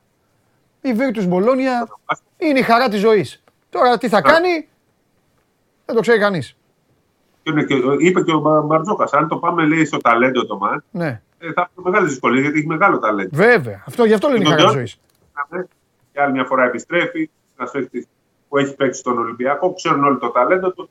Δεν μπορεί να παίζει σε διάρκεια πλέον σε αυτή την ηλικία και σε αυτή την κατάσταση, αλλά όσο παίζει ε, είναι μάγος. Όπως και να το κάνουμε ο Τέντοση. Οπότε θα έχει αυτός να δώσει την ομορφιά του στο παιχνίδι. Ο Ολυμπιακός έχει μια καλή ευκαιρία να πετύχει την 8η νίκη του, να, να αρχίσει να χτίζει ένα σερί και να φτιάξει λίγο τη θέση του γιατί αντιμετώπισε δυσκολίες. Είχε και κάποιο, ένα πρόγραμμα με κάποια μάτια περίεργα. Έπαιξε με την Έφεση, το, το πάλεψε στο τέλος. Δεν τα κατάφερε. Είχε για 30 λεπτά είχε καλή εικόνα. Νομίζω ότι είναι μια καλή ευκαιρία για τον Ολυμπιακό, χωρίς να είναι σίγουρο ή χωρίς να είναι εύκολο μάτι. Μια καλή ευκαιρία να νικήσει, να αρχίσει να βρίσκει τον εαυτό του, να πατάει, να βρίσκει τους ρόλους και να δει τι θα κάνει ενώ Εγώ όμως θα πω κάτι άλλο τώρα και δεν ξέρω αν θα συμφωνήσεις. Είναι λίγο περίεργη η βραδιά. Τι εννοώ. Έχει έρθει το μάτς με τον Παναθηναϊκό. Ο Ολυμπιακός το έχει κερδίσει, έχει κάνει 9-0 με τον Παναθηναϊκό, έχει χαρεί ο κόσμος του για αυτό, αλλά την ίδια ώρα έχουν δει ότι ο Παναθηναϊκός είναι αυτό που είναι πλέον ο Παναθηναϊκός. Και ο Παναθηναϊκός το επιβεβαιώνει αυτό κάθε εβδομάδα. Είναι ένα βράδυ μουντιαλικό, που σημαίνει ότι... Ήταν μουντιαλικό, είναι, είναι ένα μάτς Αργεντινής, που η Αργεντινή, ναι. όσο και αν την η ομάδα την οποία όλοι βλέπουν. Μπράβο, ωραία, άστο αυτό. Δεν με ενδιαφέρει το Μουντιάλ τώρα. Άλλο σου λέω. Άλλο θέλω να σου πω. Ε, είναι... Δεν είναι Μουντιάλ. Άμα έπαιζε, άμα έπαιζε η Βραζιλία, δεν θα. Ρε, Σπύρο μου, είναι ένα μάτσο που έχει προημιτελικό Μουντιάλ. Θα μπορούσε να είναι, ναι, θα μπορούσε να είναι Βραζιλία-Πορτογαλία. Θα μπορούσε να είναι Βραζιλία-Ολλανδία. Το ίδιο ισχύει. Θα μπορούσε να ήταν το Αγγλία-Γαλλία σήμερα. Α την Αργεντινή και όποιον έχει λόξα με την Αργεντινή. Δεν μας ενδιαφέρει. Αλλού θέλω να καταλήξω. Θέλω να καταλήξω στο ότι ο Ολυμπιακός, αν δεν κερδίσει, το ροζ σύννεφο θα φύγει. Τόσο απλά. Συμφωνείς αυτό; Εντάξει, οποιαδήποτε ήταν. Όχι οποιαδήποτε. Το ροζ σύννεφο θα φύγει νομίζω. Με νέα ήταν στο σεφ. Ε, όταν λέω νέα, έχει δύο, δεν έχει, στο σεφ. Έχει Αλένθια και τη Μονακό. Μπράβο, δύο. Τρίτη ήταν λοιπόν στο σεφ, οπότε μετά ξέρεις. Και μετά, άντε να είσαι ο Πίτερς, ο Μπολομπόη, ο Κάναν, λέω αυτούς γιατί αυτοί οι φουκαράδες συνέχεια είναι στο... Δεν θα πει κανείς για το Βεζέγκοφ. Ε, είναι μάτς, είναι μάτς που ε, δεν υπάρχει δηλαδή δικαιολογία, ούτε υπάρχει περιθώριο. Ναι. Είναι μάτς που είναι στις νίκες 100%. Αν το χάσεις είναι ε, κακή, πολύ κακή ήττα. Ναι. Και σίγουρα αν το χάσεις με δεδομένο ότι τελευταία μάτς δεν πολύ πατάει καλά ο Ολυμπιακός, ίσως δημιουργεί την κρίνια, όπως το λέτε, θα πει και από την άλλη όμως. Ε, επειδή έχει αρχίσει και δημιουργείται και λίγο έτσι, περίεργο κλίμα, ναι. πρέπει να πω ότι ο Ολυμπιακός είναι μια ομάδα που έχει ε, είναι αρνητικός στο πρωτάθλημα, ναι. έχει πάρει το έχει πάει στην ε, Ευρωλίγκα, έχει κερδίσει η Παρσελώνα, Ρεάλ, Βασκόνια εκτός. Έχει καλό ρεκόρ, είναι στην πέμπτη θέση. Ναι, ναι. Οπότε δεν μπορείς να πεις ότι ο Ολυμπιακός δεν πάει καλά. Μια χαρά πάει. Ε, δεν είπε ότι δεν πάει καλά. Ναι. Ε, τώρα Απλά το θέμα είναι πόσο θα μπορεί να αντέξει με αυτό το πράγμα. Το, αυτό που έχουμε πει τόσες φορές. Είναι σε κακό φεγγάρι. Ε; Είναι σε κακό φεγγάρι, παρότι νίκησε το Παναθηναϊκό. Ναι. Οπότε χρειάζεται σήμερα, νομίζω, θα είναι μια καλή ευκαιρία να κερδίσει, να παίξει ωραία και να αρχίσει να χτίζει για τη συνέχεια ένα καινούριο σερίο. Ναι. Συμφωνώ σε αυτό που λες, ότι είναι ένα μάτς που αν δεν σου κάτσει καλά, εκεί θα μπαίνει σε πρόβλημα. Αυτό Αυτό, το- το όποιο είμαστε σε σύρο συνεφάκι. Ναι, ναι, ναι. ναι. Ωραία. Εντάξει, κύριε Σπυράκο, λοιπόν, να πούμε ότι έχει τρία μάτς η μπάσκετ League το Σάββατο και άλλα τρία. Να πούμε ότι έρχεται διαβολοβδομάδα. Καλά, δεν τα λέω, δεν κάνω λάθος. Ε, ε, μισό λεπτό, γιατί Τι; επί τη ευκαιρία που λες για την μπάσκετ League, Ναι. πριν- θεωρείτε στο τι θα γίνει με τους κριτές. Ναι, αλλά Αν- νομίζω και η όχι. τελευταία δεν λέγανε ότι, ότι είναι εντάξει, ότι τα βρήκαν κάτι τέτοιο ή όχι; Νομίζω ότι ναι, στην ε, Basket League σίγουρα και στην ε, League League θα γίνουν και Α. θεωρώ ότι αυτό που βγαίνει και από την Ομοσπονδία είναι ότι με με τον ένα με τον άλλο τρόπο θα γίνουν όλα τα μάτια των εθνικών κατηγοριών. Μόνο στην ΕΣΚΑ έχουν αναβληθεί αγώνες του Σαββατοκύριακου. Οπότε πάμε να δούμε κανονικά αγώνες, θεωρώ, το Σαββατοκύριακο. Απλά να μην το ξεχνάμε το να αναφέρουμε ότι υπάρχει στον αέρα η αγωνία των ε, παικτών. Ωραία, καλά κάνεις και το λες αυτό. Επαναλαμβάνω εγώ, ε, έρχεται διαβολοβδομάδα. Ε, Ναι, την Τρίτη Ολυμπιακός Φενέρ. Φενέρ. Ένα πολύ καλό μάτι γιατί επιστρέφει το Ιτούδη. Διαβολοβδομάδα Τρίτη παίζουν και ο Ολυμπιακός και ο Ναι. Παναθηναϊκός. Και γι' αυτό το λόγο, επειδή να το προσθέσω στον Ολυμπιακό που έλεγες ότι παίζει, που παίζει σήμερα, συν της άλλης, ο Ολυμπιακός παίζει σήμερα Παρασκευή βράδυ. Παίζει αύριο, φεύγει, πάει Θεσσαλονίκη. Παίζει 4 παρατέταρτο με τον Πάοκ στην Πηλαία. Γυρνάει και την Τρίτη το βράδυ παίζει με τη Φενέρ πάλι στο Ειρήνης και Φιλίας. Ακριβώς. Έχει δύσκολο πρόγραμμα και μετά φεύγει, παίζει την Πέμπτη στην Πιλερμπάν. Οπότε έχουμε, ε, ε, έχουμε μπροστά μας για τις ελληνικές ομάδες γενικά και ο Παναγιώ παίζει με την ΑΕΚ. Ε, Ο Παναθηναϊκός δύσκολο, παίζει 7 και 4 με την ΑΕΚ την Κυριακή. Ε, δύσκολο πρόγραμμα της ελληνικής ομάδας, δύσκολο πρόγραμμα γενικά για όλες τις ευρωπαϊκές ομάδες. Ναι. Μας, ειδικά το Ολυμπιακό όμω το Παρασκευή, Κυριακή, Τρίτη, Πέμπτη είναι πάρα πολύ. Ο Ολυμπιακός έχει, ο Ολυμπιακός έχει σε 6 μέρες 4 παιχνίδια. Είναι πάρα πολύ δύσκολο. Φιλιά, Γεια. Γεια σου Σπύρο, τα λέμε. Λοιπόν, α, ο Σπύρος Καβαλιεράτος, α, το, τα είπαμε ωραία, τα είπαμε για την μπασκετάρα. Όσοι γουστάρετε μπορείτε να πάτε σήμερα στο Ειρήνης και Φιλίας να δείτε ε, και λίγο από κοντά Σέργιος Καριόλο, να δείτε και λίγο Virtus Μπολόνια. Πόσα χρόνια Virtus, πόσα χρόνια. Κνόρ Μπολόνια, Κίντερ Μπολόνια, όλα τα ονόματα. Μπάκλερ Μπολόνια, αυτοί είναι. Το λέω για τους μεγαλύτερους, τους νοσταλγούς εκείνων των χρόνων των φοβερών της μπασκετάρας. Ντανίλοβιτς. Θυμάστε; Γκάς Μπινέλη και ούτω καθεξής. Λοιπόν, και τώρα σε λίγο θα πάμε στο Κατάρ. Θα πάμε στο Κατάρ να μιλήσουμε με τον Αλέξανδρο Τρίγκα, το Γάλλο Αλέξανδρο Τρίγκα. Ε, εγώ να ξαναπώ λοιπόν ότι, όχι δεν θα ξαναπώ, γιατί είναι έτοιμος ο, ο Αλέξανδρος. Να δούμε σε καμιά λεωφόρο πάλι θα είναι, ο, από εκεί βγαίνει. Α, δεν σας το παγώ. Α, εκεί. Χαίρετε. Γεια σου Αλέξανδρε. Καλησπέρα από, τη, από την Τόχα. Είναι τυχαίο ότι από την ημέρα που εξαφανίστηκες ο Παναθηναϊκός παίζει πολύ καλό μπάσκετ. Ε, το συζητούσα εχθές. Α, σε αυτή την εκπομπή, να Ε, ξέρεις, δεν θα λες αυτές τις χαρούλες και τα γελάκια που λες. Ακούω. Γελάκια με τον Καλονά εκεί, με τον Παλομπαρίνη και χαχαχά, χουχουχού. Αυτή η εκπομπή είναι σοβαρή. Και θα πρέπει να απαντάς σε πράγματα τα οποία άπτονται και στις προσωπικές σου ε, δυνάμεις και ενέργειες. Σε ρωτάω λοιπόν, που το μόνο που ξέρεις να κάνεις από εκεί είναι να μας λες για την κυφσιά και να βγάζεις διαφόρων ειδών από πίσω τύπους να χαιρετάνε την κάμερα. Ναι.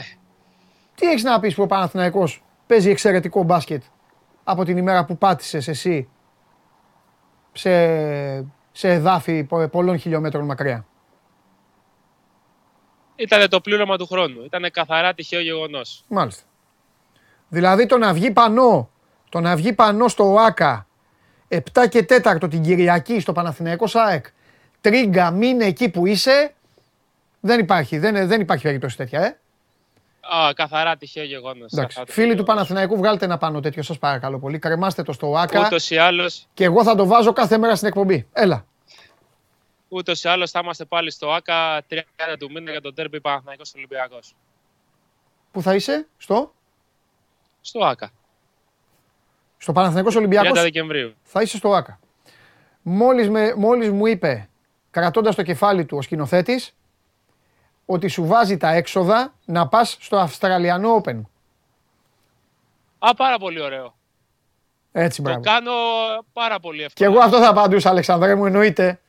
Λοιπόν, Δώστε μου, δώστε μου μια χορηγία, κάτι, ένα, ό,τι θέλετε. ναι, Και πάω να βλέπω 25 μέρες, Ναι. Τζόκοβιτς, Ναδάλ, ναι, ε, Τσιτσιπά, Σάκαρη, τα πάντα. εντάξει. Την ίδια ώρα, Ολυμπιακοί εδώ στέλνουν 10-0, έλα Αλέξανδρε, εμείς θα σε πάμε στο ΆΚΑ και όλα αυτά τα σχετικά. Λοιπόν, λέγε με το χέρι στην καρδιά, Ναι. σήμερα, δεν θέλω προγνωστικά απλά να μου κάνεις, θέλω να μου πεις και πώς πιστεύεις ότι θα κυλήσουν τα παιχνίδια. Μέχρι να μου Ε, καταλήξεις. καταρχ- Καταρχάς, το πρώτο νομίζω θα έχει πάρα πολύ πάνω κάτω η μπάλα. Πάνω το κάτω, παιχνίδι της, ε, λες οι κοράτες να ναι. έχουν, ε, να μου πεις γιατί και με τους Ιάπωνες τα ίδια λέγαμε, τους βγάλαμε γυροκομείο τους φουκαράδες και το πήγανε στα πέναλτι και το πήρανε. Έτσι είναι. Νομίζω ότι η Κροατία έχει αποδείξει ότι μπορεί στα δύσκολα. Δεν είναι ομάδα η οποία θα φοβηθεί Ναι, και έχει προσωπικότητες. Έχει και δηλαδή τώρα όταν ο Μόντριτς και ο Πέρισιτ, ας πούμε, μέσα στο γήπεδο, δεν θα έχουν να φοβηθούν κανέναν. Δηλαδή, sorry κιόλας, αλλά ο Μόντριτς έχει κάνει πιο πολλά πράγματα στην καριέρα του, τον Νεϊμάρ. ναι, Καλός ή κακός. ναι. Ε, έχει ταλέντο, έχει ποιότητα, έχουν βάθος, έχουν ε, ομοιογένεια, έχουν προ- προσωπικότητα. Μπορούν να κάνουν πράγματα και νομίζω ότι το σημερινό παιχνίδι είναι μακράν το πιο δύσκολο για τη Βραζιλία μέχρι τώρα στη διοργάνωση. Είναι και παιχνίδι ε, πολύ και τσαμπουκά σε ως έναν βαθμό. Αν καταφέρει η Βρα- η Κροατία και κρατήσει τη Βραζιλία χαμηλά ε, νωρίς, δηλαδή αν η Βραζιλία κα- δεν βάλει γκολ στο πρώτο ημίχρονο για παράδειγμα, νομίζω ότι θα αρχίσει να μεταφέρεται πίεση και εντάξει, θα υπάρχει φυσικά ο κόσμος στο πλευρό της Βραζιλίας αλλά προσωπικά τους ε, Κροάτες τους σέβομαι πάρα πολύ ποδοσφαιρικά όπως αντίστοιχα τους Σέρβους μπασκετικά είναι το ακριβώς αντίθετο σαν Γιουγκοσλάβοι στα αθλήματα. Ναι, ναι. Ε, εντάξει, εγώ πιστεύω ότι είναι ξεκάθαρο φαβορή η Βραζιλία. Τώρα πώς θα ταξιδέψει το παιχνίδι και τι μπορεί να γίνει. Γι' αυτό είναι νοκάουτ τα παιχνίδια, για να μένουν στην ιστορία. Έχουν κάνει οι Κροάτες ούκο λίγες κηδείες κατά το παρελθόν. Ακριβώς. Κάποτε είχαν φάει γκολ στο δεύτερο λεπτό από τον Τρίπιερ και μετά έκλαιγε το νησί. Τέλος πάντων. Μπράβο. Ε, γελάς, ε. Αύριο θα Τι σκοπεί το γέλιο. Το βράδυ τι γίνεται; Ποιους θα πας στο αεροδρόμιο το βράδυ; Τους Ε, πολύ νομίζω τους σοβαρούς Ολλανδούς. Ολλανδούς ή εκεί τους φίλους σου, εσένα και του Τεμπέλη, τους Αργεντίνους που τους βγάζετε εκεί να σε σηκώνουν στα χέρια. Τι, αυτό που, τι, τι, αυ- τι ήταν αυτοί που σε Κοίταξε. σηκώναν στα χέρια; Θύμησέ μου. Βραζιλιάνοι, Αργεντίνοι. Βραζιλιάνοι, Βραζιλιάνοι. Α, εντάξει. Ε, το ίδιο Βραζιλιάνοι. για αυτοί. Εντάξει. Κοίταξε. Ε, Θα κοπούν αυτά επειδή τρίγκα. έχουμε έρθει εδώ από την, απ' την πρώτη μέρα χάρη στον ΟΠΑΠ γιατί χορηγός μεγάλης αποστολής είναι ο ΟΠΑΠ με το Πάμε Στοίχημα. Ναι. Το όνειρο, η φιλοδοξία, η ευχή από την πρώτη μέρα είναι να δούμε ένα Βραζιλία-Αργεντινή. Ναι. Είτε στους 16, στους 8, στους 4, στους 2, να δούμε ένα τέτοιο παιχνίδι. Γιατί είτε στους 4 είτε στο τελικό, knockout είναι. Δεν Ναι. έχει παραπάνω. Ναι. Ε, αυτό περιμέναμε. Αυτή τη στιγμή είμαστε 2,90 λεπτά μακριά από το να ζήσουμε αυτό το όνειρο. Δηλαδή όλο το παγκόσμιο κυπέλο είναι αυτό το μάτς. Αν τώρα Είναι μας όνειρο χαλάσει δηλαδή για κάποιος από σένα. τους δύο, Να, το Βραζιλία-Αργεντινή. μπράβο, για την ατμόσφαιρα. Μάλιστα. Εντάξει. Δηλαδή η ατμόσφαιρα που θα ζήσουμε Ναι. Θα είναι άνευ προηγουμένου. Ωραία. Στο λιμάνι του Ρότερνταμ αυτή τη στιγμή λοιπόν, δύο ναυτικοί κάθονται, καπνίζουν και σε έχουν γραμμένο στα παλιά τους τα παπούτσια. Και σένα και όσοι τον ονειρεύονται αυτό.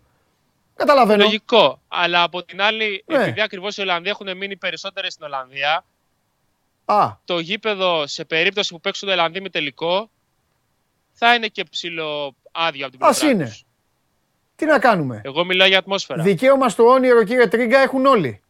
Όχι μόνο, Φυσικά. Δεν, όχι μόνο οι δεν διαγράφει ονειρόξεις. κανείς αυτό. οι ονειρόξεις και τα δημοσιογραφικά τε- τέτοια όνειρα για να βγαίνουν οι τίτλοι. Ήρθε η μεγάλη αρχηγάρα μου, αρχηγάρα, παλικάρι μου. Απλά περιμένω μιας και το. Ήθελα μιας να και τον, αποκλειστεί, α, τον ήθελα να δείχνει. αποκλειστεί για να γυρίσει πίσω. Αλλά δεν θα αντέξω να τον δω σήμερα να είναι λυπημένος. Ας μείνει παραπάνω, δεν Ε, πειράζει. Να μείνει παραπάνω. Απλά να- Ο, καλύτερο, να δούμε το- ο τώρα καλύτερος αμυντικός του πλανήτη. Λέγε τώρα, ναι, πες μας. Σήμερα το βράδυ περιμένω όταν τελειώσουν τα ματς Ναι, ανάλυση από το Θέμη Κέσαρη μέσω της Opta ναι, καλά, ναι. πόσες επιτυχημένες τρίπλες έκανε ο Μέσι στον Φαν Ντάικ. Ε, εντάξει, θα πει ο Κέσαρης με τον έρωτα που είχε εδώ για, τον, για αυτόν εδώ, θα κάνει και το Φαν Ντάικ θα το κάνει τέτοιο. Πρόσεξε όμως, πρόσεξε όμως, γιατί είχαν παίξει και η Λίβερπουλ Μπαρσελόνα. Τότε που ο Ρόμπερτσον του για τις φάπες. Και εκεί δεν βγήκατε ούτε εσύ το Κέσαρης να πείτε τίποτα. Τότε ο σίγουρα χαρά αγνοείτο. Αγνοείτο. Και Opta αγνοείτο τότε. Εντάξει. Θυμάμαι εγώ, δεν πειράζει. Εδώ αυτή η εκπομπή θυμάται τα πάντα. Το μεγαλύτερο της πλεονέκτημα είναι η μνήμη της, κύριε. Το θέμα είναι όμως, ναι. επειδή μιλάμε για τον μάτς Βραζιλία-Αργεντινή, δυνητικά αυτό που μπορεί να προκύψει. Θα και για τα αυριανά να πεις. Γιατί Παρασκευή σήμερα, αύριο δεν τα πούμε. Ναι, ναι. Ε, βέβαια. Συγχωρείτε, έρχομαι λίγο πιο κοντά γιατί φυσάει πολύ σήμερα. Μην φύγει κανένα τρίποδο και γίνουμε viral. Δεν πειράζει και να φύγει, ε, δεν θα τα πούμε. Ναι. Ε, ότι ξαναλέμε, το έχουμε και την πρώτη φορά. Ναι. Κάθε παιχνίδι που έρχεται για την Αργεντινή είναι ιστορικό γιατί μπορεί να είναι το τελευταίο του Μέση με τη φανέλα της Αλμπισελές. Ε, αυτά πληρώνουμε. Κάθε δύο τα ίδια. Του Ρονάλντο το. Ε, ας είναι ρε φίλα, με το τελευταίο θα είναι. Όλοι παίξαν ένα τελευταίο παιχνίδι. Και ο Τέρι Μπούτσαρ έπαιξε ένα τελευταίο. Τι να κάνουμε; Σημασία έχει να ξέρεις ότι είναι το τελευταίο. Έλα. Όχι να το μάθεις εκ των υστέρων. Ναι. Να το ξέρεις ότι είναι το τελευταίο. Του Μέση; Για παράδειγμα, δεν έχει πει αν θα ξαναπέξει με την εθνική του ομάδα. Ο... Α, εντάξει. Πήγα να δηλαδή, κάνω πρόβλημα. 37 στο, 37 στο Copa America. Ναι. Θα παίξει τα 37 στο Copa America; Θα είναι 38 μισό στο παγκόσμιο του 26. Σιγά μην παίζει το παιδί για να τον βρίζετε εσείς, γιατί τώρα δηλώνετε όλοι ερωτευμένοι μαζί του και μετά το αλλάξετε τα φώτα. Άσε ρε, τι λες ρε. Του πω εγώ του Μέση, σήκω φύγε παλικάρι μου, πήγε φά, τα λεφτά σου που δεν τελειώνουν ποτέ. Λοιπόν, αύριο, λέγε, αύριο, τι γίνεται; Αύριο. Πορτογαλία, τι κάνει πρώτα απ' όλα; Το, το μεσημεριανάδικο του Μουντιάλ, τι κάνει, γιατί μεσημερια, περί μεσημεριανάδικο πρόκειται; Ακριβώς. Αν δεν είναι ομάδα. Είχαμε χθες και τις τις απαντήσεις της ρεκόρ στα social post του ναι. ε, Ρονάλντο και στην τοποθέτηση Ομοσπονδίας. Σήμερα το απόγευμα είναι στην τύπου του Φερνάντο Σάντος. Ναι. Αυτό είναι το σημαντικότερο νομίζω για αυτό το παιχνίδι. Μάλιστα. Γιατί καλός ή κακός θα ερωτηθεί. Και επειδή είναι και συνάδελφοι της Ρέκορντ εδώ, ναι. φαντάζομαι ότι δεν θα είναι και πάρα πολύ φιλικοί στον τρόπο που θα ρωτήσουν ε, τον Φέρναντο Σάντος γιατί έχει γίνει. Γιατί αυτή τη στιγμή έχει ανοίξει ένα μέτωπο ανάμεσα στη Ρέκορντ και την ε, Ομοσπονδία. Οπότε θα παίξουν full επίθεση. Απ' την άλλη, βέβαια, θεωρώ ότι είναι λίγο λυπηρό. Ε, τι full επίθεση, μπορεί να τους πει ο Σάντος. Και εσάς ποιος σας το είπε, ότι εμένα, ότι εμένα με απείλησε ο Ρονάλντο. Γιατί να στριμώξουν το Σάντος; Ο Σάντος μπορεί να του τριμώξει. Αυτό, θα επιχειρήσουν να τον στριμώξουν σίγουρα. Το θέμα είναι πώς το διαχειριστεί ο ίδιος. Ε, ναι, μου, τι να. Τέλος πάντων. Δηλαδή να του πούνε αν, αν αληθεύει, ε, θα τους επιτεθεί. Αν έχει όρεξη. Ε, η Πορτογαλία παίζει προημιτελικό παγκοσμίου κυπέλου. Είναι φαβορή αντικειμενικά απέναντι στο Μαρόκο. Και αυτοί σκοτώνονται. Ναι. Και ουδής ασχολείται με αυτό το πράγμα. Ε, ασχολούνται μα... όλοι με το τι κάνει ο Κριστιανό Ρονάλντο. Ε, ναι. Και μετά φυσικά το βράδυ έχουμε Νομίζω είναι το πιο εύκολο παιχνίδι των προημιτελικών. Το πιο απλό. Η παγκόσμια πρωταθλήτρια απέναντι στην ομάδα που έχει συνηθίσει να χάνει. Λοιπόν. Πρόσεξε. Είδες πώς τα λέω τώρα, αλλά που δεν είμαι στο Λονδίνο; Στο Λονδίνο πέρσι έλεγα άλλα, αν θυμάσαι. Στο Λονδίνο ήσουν όπως οι οπαδοί της Παρτιζάν και του Ερυθρού Αστέρα χθες. Ναι. Αυτή είναι η απάντησή μου. Δεν έχω να σου πω τίποτα άλλο. Ένα, ένα γκολ με τη Σενεγάλη. Μπράβο. Καλά το είπες. Ένα γκολ με τη Σενεγάλη. Βάλτε παρακαλώ τον Κιλιάν Εμπαπέ και τον κύριο Ζηρού. Κιλιάν Εμπαπέ, ο, Κιλιάν, ο Κιλιάν Εμπαπέ στο 7ο λεπτό θα ζητάει την πρώτη κίτρινη κάρτα από το, στο Walker. Την πρώτη κίτρινη. Μετά θα πάνε οι υπόλοιποι. Και στην τελική να σου πω και κάτι. Υπάρχει ο Χάρη Μαγκουάρη σήμερα ο οποίο άρχισε ήδη να βύχησε, ε, βέβαια. Υπάρχει, υπάρχει ο Χάρη Μαγκουάιρ, ο οποίος θα κάνει αυτό όλο που πρέπει να κάνει. Για να τελειώνουμε. Τον τροχονόμο; Τον τροχονόμο. Φιλιά, παίρνα καλά. Τα λέμε τη Δευτέρα. Χαίρετε. Εννοείται. Φιλιά. Είναι η εκπομπή. Έχω οράματα για αγούνες όσα, όσα θέλετε. Πιστεύω να, να, να τα μαζεύετε όλα αυτά ε, που έρχονται και λένε όλοι. Δεν ε. Θα τα χρειαστώ σύντομα. Λοιπόν... Α, καλοκαίρι θα τα παρατήσω όλα. Τα παρατήσω όλα. Ελπίζω εκπο, εκπομπή να μην ε, βλέπει ένα άτομο τώρα, τέλος πάντων. Θα παρατήσω όλα και θα πάω Μύκονο με Χάρη Μαγκουάιρ. Δυο μας. Εγώ και ο Μαγκουάιρ. Και όποιος θέλει ας έρθει. Όποιος θέλει ας έρθει να μας πειράξει. Λοιπόν, έλα μέσα. Έλα μέσα, έτσι πρέπει να σε αντιμετωπίζω από εδώ και πέρα. Έλα, τελειώσα να σου ανοίγουν πόρτες, έλα μέσα. Ε, ε, από εδώ και πέρα έτσι θα είναι. Έλα μέσα. Δε, δε, γεια σας δεν υπάρχει. Γιατί, Δεν υπάρχει ούτε γεια σας ούτε τίποτα. πάντως. Ο Μαγκουάιρ ήταν πιο αργός από αστυνομικό στη Μύκονο, ε. Τώρα θα θα σε πιάσεις το Ζηρού. Το Εμπαμπέ. Λέω για αύριο. Θα πιάσω το νήμα από τον Τρίγκα. Τίποτα, κάτι δικά μας φτιάχνουμε. Την Αγγλία υποστηρίζω, αλλά με Μαγκουάιρ τέλος Το πάντων. είχα ήδη. Πού να πας.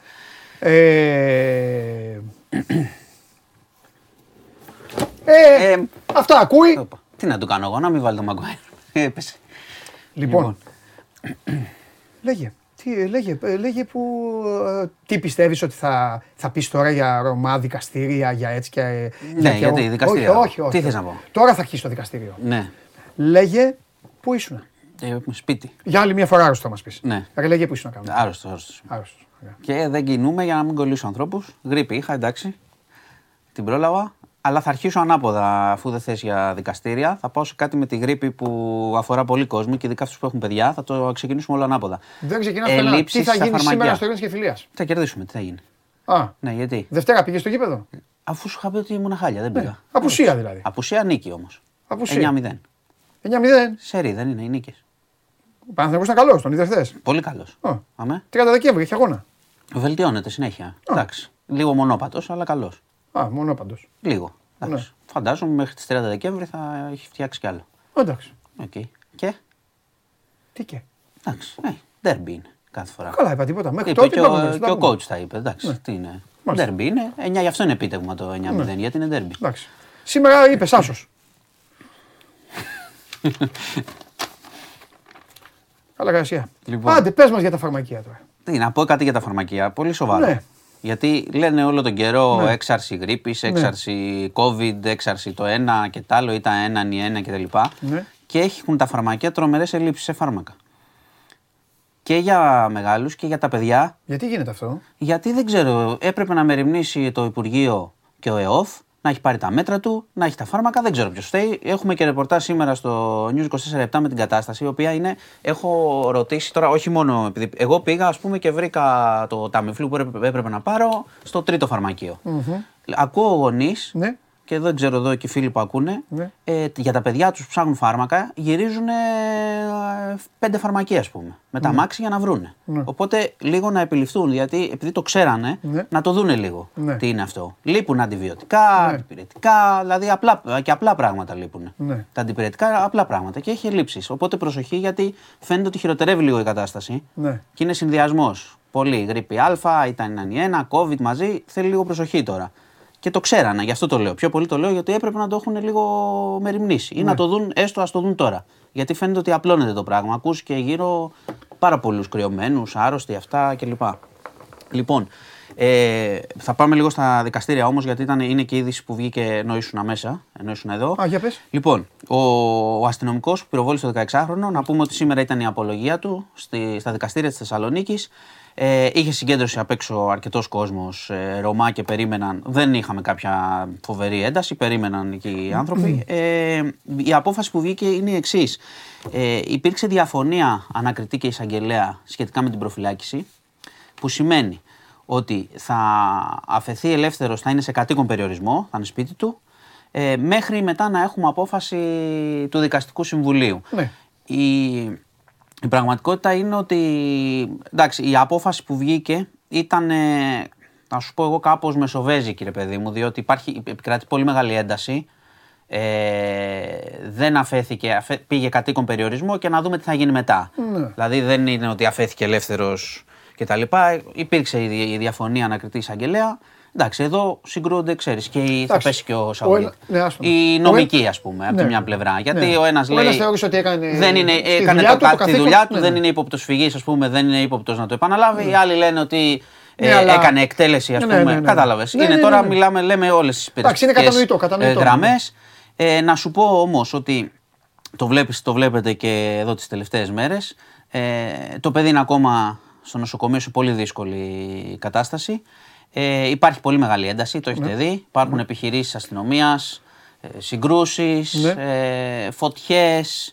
Ε, είχαμε σήμερα το πρωί πάλι μία φωτιά, δεν, ε, δεν έχει αποδειχθεί ποιος το έκανε, αλλά είναι εμπρισμός σε εργοστάσιο ξανά στον ε, ε, Ασπρόπυργο που είχε συνθετικά υλικά και είχε και 112, γι' αυτό το αναφέρω εσύ σήμερα εστάλει στους ε, κατοίκους και να Μάλιστα. κλείσουν τα, Ναι, ναι, ναι, ναι. τα παράθυρα κτλ. Ε, μεγάλη φωτιά η οποία τέθη υπό έλεγχο το μεσημέρι. Ο ιδιοκτήτης του εργοστασίου καταγγέλει εμπρισμό, ότι δεν ήταν ατύχημα, ότι Ναι. το κάψανε. Ναι. Ε, οπότε είναι, μια, είναι μέρες έντασης, τώρα κάθε μέρα έχει και από κάτι. Είχαμε, είχαμε επίσης, να πω και αυτό, τη σύλληψη ε, ενός ε, 36χρονου Ρώμου, ο οποίος πυροβόλησε έναν 28χρονο πάλι Ρώμ σε καταβλισμό στα Μέγαρα και τον σκότωσε. Συνελήφθη σήμερα. Ναι, ήταν ξέρεις, μέσα στην ένταση, διότι υπάρχουν και πειρά, έχουν αναφερθεί και τραυματισμοί και αστυνομικών κτλ. Αλλά αυτό ήταν, από ό,τι φαίνεται, το αναφέρω, ήταν άσχετο. Δηλαδή ξεκαθάρισαν λογαριασμό μέσα στην ένταση. Ε, ας ναι, πούμε. τι, τι, ότι, τι πήγα να πούνε ότι έγινε κατά λάθος Δεν το είπε επεισόδιο. κανείς. Α, Όχι, όχι, δεν είπε κανείς τίποτα. Έγινε όπως το περιγράφω. Με κυνηγετική καραμπίνα, πυροβολισμός από διαφωνία. Πέθανε ο άλλος Ναι, άνθρωπος, δυστυχώς. ναι, ναι. Και συνελήφθη σήμερα στη, στη Μαγούλα ο, ο δράστης. Ναι. Λοιπόν, ε, συνεχίζεται αυτό. Κοίταξε, επειδή έλειπα και όλε αυτές τις μέρες, δείχνει λίγο η κατάσταση πρέπει πράγματι να ηρεμήσει. Να ηρεμήσει και να ξέρουν και κάτι. Ότι δεν, δηλαδή, τώρα τι θέλω να πω. Και θα, Πάλι, θα και σου πω και παίζουν κάτι άλλο, και γιατί πάντα, δημοσιογράφοι. πάντα εδώ πιάνουμε, Ναι. πάμε στο γενικό συνήθως Μπράβο. εμεί εδώ για να βγαίνει και ένα νόημα. Όχι, Δεν ρε έχει παιδί μου, νόημα μας να αυτές τις λέμε περιπτώσεις. μόνο τις επιχειρήσεις και Μπράβο. Ποιος, τι έγινε κτλ. Και πρώτα απ' όλα πρέπει να πούμε κάποια πράγματα. Ότι πάνω απ' όλα ε, τα, βρίσκει, τα βρίσκει όλα η υπηρεσία, όπως λέμε. Υπάρχουν αρμόδιοι για αυτά. Εμείς δεν είμαστε ούτε δικαστές, όχι και εμεί και ο κόσμο. Εννοείται. Εντάξει, ο Θε- κόσμος βλέπει και κρίνει. Επί- Βλέπει τα ντοκουμέντα, ναι. βλέπει τις φωτογραφίες κτλ. Όμως, όμως, αν κάπου εμείς που μπορούμε να ασχολούμαστε πιο ε, και έχουμε και χρέος καμιά φορά και αυτά, όπως και για μας, είναι το δικό μας συνάφι. Θέλω να πω κάτι. Το διάβασα και πολύ ωραία γραμμένο, πολύ ωραία, θα δώσω συγχαρητήρια, όποιον το έκανε από το site, το θέμα, το περιβόητο θέμα, με την επικοινωνία του υπαλλήλου με το κέντρο επιχειρήσεων. Το, το πιάσατε στο site δημοσιογραφικά όπως έπρεπε να γίνει και τέλεια. Χωρίς εντυπωσιασμό και χωρίς παρατήρησα στα κανάλια. Να λένε να ενώ είπε, είπε, είπε, είπε, είπε. Δεν είναι έτσι. Τι εννοώ δεν είναι έτσι. Αν εσένα περάσει τώρα κάποιος και σε κλέψει, θα με πάρεις τηλέφωνο και θα μου πεις να σου πω με έπειρε, με έκλεψε, αλλά άστο. Ξέρεις, το άστο είναι ένα γενικό άστο. Και κάτι άλλο. Θα σου πω, θα σου γιατί πω το, και κάτι το άλλο. Ναι, χρέος, εντάξει, προφανώς, το προ- χρέος αστυνομίας δεν είναι να το αφήνει. Καταλαβες; Ναι, απλά πρέπει να έχει Γιατί κανόνα, αν το κανόνα αφήνει. εμπλοκής και να οι κρίνει. ίδιοι, Έτσι. Άλλο αυτό. Μην με πάμε ξέρεις, εκεί. Άστο ναι. αυτό. Εκεί δεν το Εντάξει. συζητάμε. ρε, Δεν το συζητάμε. Αυτό το βρουν. Είναι, είναι, είναι πράγματα που ναι. ισχύουν. Εγώ θέλω κατάλαβες, να αυτό μιλάω λέω. όμως και για τη σωστή διαδικασία. Δεν είναι άστο. Γιατί εγώ σου λέω κάτι. Οι ίδιοι που τα λέγανε και δημοσιογράφοι αυτά. Αν το άφηναν, Όχι, εντάξει, δεν, εύκολα δεν- θα λέγανε δεν- το άλλο. Δεν μπαίνουμε σε αυτό. Έτσι δεν, δεν δεν είναι. μπαίνουμε σε Εύκολα αυτό. θα λέγανε. Να βλέπεις όποιος θέλει πάει κλαίει, όποιος θέλει παίρνει βενζίνη, Μα, σκόνη μα φεύγει. ξέρεις τι, Δεν λέμε, τον κυνηγάνε. λέμε, Του το είπαν ίδιο, άστο. λέμε όμως το ίδιο πράγμα. Λοιπόν. Ε, λέμε το ίδιο πράγμα για δύο διαφορετικά πράγματα. Δηλαδή, Όσον ότι αφορά ο τώρα νόμος, στο όσο, ισχύει, γεγονός- όσο ισχύει ο νόμος σε αυτό που λες εσύ, Ναι. ότι δεν υπάρχει το άστον, Ναι. τόσο ισχύει ο νόμος και στον κανόνα εμπλοκής. Ψη- Ναι, υπάρχουν ναι, συγκεκριμένα ναι, πράγματα. ναι, κατάλαβες; ναι, Οπότε ναι. Έτσι Ναι. θα κρυθούν. Θα, δει, θα δουν, ελπίζω, οι Εννοείται. υπηρεσίες, τα πλάνα και Εννοείται. τα λοιπά και θα κρίνουν Μπράβο. αν έχει δίκιο κτλ. Μπράβο. Όταν πάει και Απλά σε δίκη. Εμάς, έτσι μπράβο. Απλά Εντάξει, εμάς αυτό, αυτό που είναι. πρέπει να μας καίει, όλους να μας καίει, είναι ότι ούτε από τη μία πλευρά ούτε από την άλλη, δεν θέλω να χρησιμοποιήσω τώρα τη λέξη που δεν είναι και τίποτα, ιταλική λέξη είναι, ε, θα το πω ευγενικά, η χώρα δεν είναι οίκος ανοχής. Ωραία. Για κανέναν, Να καταλαβες. Σου, να σου πω, Δεν- επειδή πρέπει ακριβώς, να υπάρχουν επειδή κανόνες, ακριβώς τέλος. πρέπει να υπάρξει και ηρεμία και κανόνες κτλ. Ναι. Θα σου πω όμως μια γενικότερη κουβέντα, την έχουμε ξανακάνει Ναι, εμείς παλιά. ναι. Ε, υπήρχε και ένα άλλο ρεπορτάζ χθες στο News 24 Ναι. του Κουκουμάκα Ναι. που είχε εικόνες από τον καταβλισμό στη Θεσσαλονίκη. Ναι. Και εκεί έδειχνε λίγο πώς ζουν αυτοί οι άνθρωποι. Ναι. Ε, και τα διάφορα προβλήματα που αντιμετωπίζουν. Αυτό που έχω να πω είναι ότι επειδή πολλές φορές την έχουμε κάνει την κουβέντα περί τα εξάρχεια και τον γκέτο των εξαρχείων, και είχαμε πει τότε εμείς, εδώ, ότι άμα θέλετε να δείτε γκέτο κτλ., πηγαίνετε στο Μενίδη. Αν θέλετε. Και αυτό έχει δύο πλευρές. Η μία πλευρά είναι, και θα φέρω και ένα παράδειγμα, Ναι. ότι πώς αυτούς τους ανθρώπους τους προσεγγίζεις για να τους βοηθήσεις να ενταχθούν κτλ. Και, και να φύγουν από τον γκέτο.